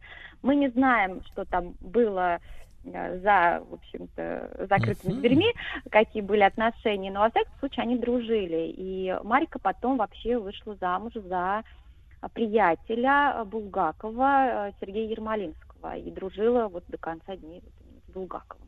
Ну вот на вокзале выхватил чемодан первый Булгаков, на что очень резко ответил тоже Маяковский. И он сказал, «Э, Марика, покажи свой билет обратно. И она показала, и вы... теперь провожать буду я. Только я тебя буду провожать, билет мой у тебя. Но провожали тоже Булгаков и Маяковский.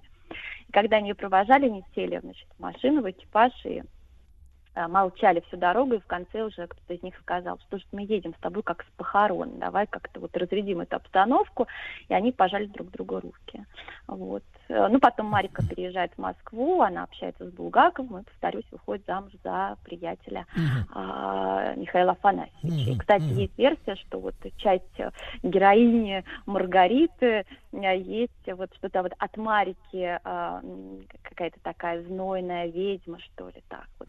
Посмотреть даже Знойная фотографии. ведьма. Да, да, Ма- да. Марин, Марин, а вопрос, вопрос э, с, э, ну понятно, что у писателей же они могут не только драться, стрелять друг в друга, как и все нормальные приличные люди, да, оскорблять э, в личных встречах и, и заочных, так сказать, разговорах, но могут еще и оставить э, такую гадость какую-нибудь в э, литературе, да, на века, так сказать, пройтись катком. Да. Э, Кто-то из них позволил себе, м, ну вот, отразить их конфликт э, в произведениях? Увековечить себя, да, конечно. А, ну, э, э, Маяковский, например, когда напишет пьесу «Клоп», то он прям со сцены скажет, что навсегда, есть там такой текст, навсегда исчезнут из обихода такие слова, как «богема», а, «богоискатель» и «булгаков». Булгаков, естественно, Булгаков не исчез. А, Он э, пишет роман потом «Мастер и Маргарита» с 28 года. И левый поэт Рюхин, левый поэт Рюхин, а Булгаков, э, Маяковский, прошу прощения, работал с Левом, это и есть, в общем-то, товарищ Маяковский. И если вспомнить э, погоню Иванушки бездомного за Воландом по Москве, а Иванушка оказался в одной, значит, там, квартире, вся передняя была, значит, там, э, в за, в хламе, и висел велосипед, а из соседней комнаты доносился что-то, вот кричал из радиоаппарата стихами, басом, и вот стих- э, кричал что-то стихами, это считается тоже товарищ Маяковский. Булгаков вообще не любил поэзию, он любил вот такие кричащие громкие стихи, он любил только Пушкина, но Пушкина он считал больше, чем поэт и поэзия. А, Марин, ну вот мы э, упомянули бильярд, да, который их связывал друг с другом. А когда Маяковского не стало, как э, Булгаков на это отреагировал? Ну, печально на самом деле, и э, он понимал, что вообще Булгаков тоже собирался застрелиться. Вот он 28 марта пишет э, 30 года письмо Сталину, Булгаков, с просьбой отпустить за границу. У меня уже тут вообще, я доедаю последние часы свои. 14 апреля застрелился э, Маяковский, и уже когда пришел провожать значит, э, Булгаков, э, говорили, что вот он в таком подавленном состоянии, что кажется, следующий самоубийца у нас среди писателей будет Булгаков после Маяковского. И что э, э, произошло? Вот смерть э, Маяковского действительно, видимо, повлияла, потому что это такой удар по самооценке, наверное, государства, Сталина, или, может быть, еще что-то. И 18 апреля раздается звонок э, от Сталина, причем Булгаков уже гулял действительно по Москве с Браунингом в кармане и думал стреляться сегодня, сегодня или завтра. Вот, но э, он этого не сделал, и раздается звонок долгожданный от Сталина, который возвращает Булгакова, в общем-то, к жизни, к работу в Амхат, и Булгаков возвращается к рукописям, которые не горят. Это роман «Мастера и Маргарита», потому что первую редакцию он сжигает от отчаяния, и вот пишет письмо правительству. Вот так смерть одного повлияла на другого.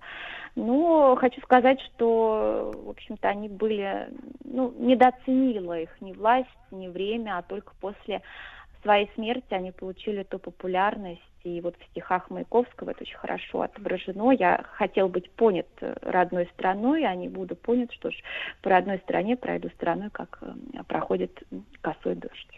Удивительно, потому что у нас-то складывается ощущение, что как раз Маяковский-то был чуть ли не обласкан властью, да? Ну, это на первый взгляд, да, конечно. Ну, он, если он писал про власть, если он писал о власти, он был, конечно, футурист, он отвергал все это прошлое, а, все царские времена. Конечно, его как-то поддерживали, но он понимал, что вот ему тоже особо-то есть теперь нечего, что вот к нему не ходят. Эта поддержка, она была какой-то очень фальшивой. А Булгаков, он вообще мечтал о машине времени и мечтал вернуться в прошлое. Он откровенно не любил пролетариат, он об этом говорил. Он говорил о том, что я просто готов смириться с этой властью, что я могу поделать. Вот. И потом напишет пьесу э, «Сон инженера Рейна» о машине времени. Это мы с вами все смотрим. Иван Васильевич меняет профессию сейчас этот фильм. Вот Булгаков такую свою мечту о машине времени напишет пьесу. То есть, э, то есть профессор Преображенский, который признавал, что не любит пролетариат, это Это, фактически это да, это слова автора. Да. слова автора. Да, Марин, ну прекрасно, замечательно выходит у нас с вами проект. Я думаю, что для многих очень-очень интересный для наших слушателей. Литературные склоки. Марина Бессонова-Хворостовская, гид, экскурсовод, культуролог. Марин, как всегда, блистательно. Благодарю вас и буду ждать нашей Спасибо. новой встречи. Спасибо. Еще больше подкастов «Маяка» насмотрим.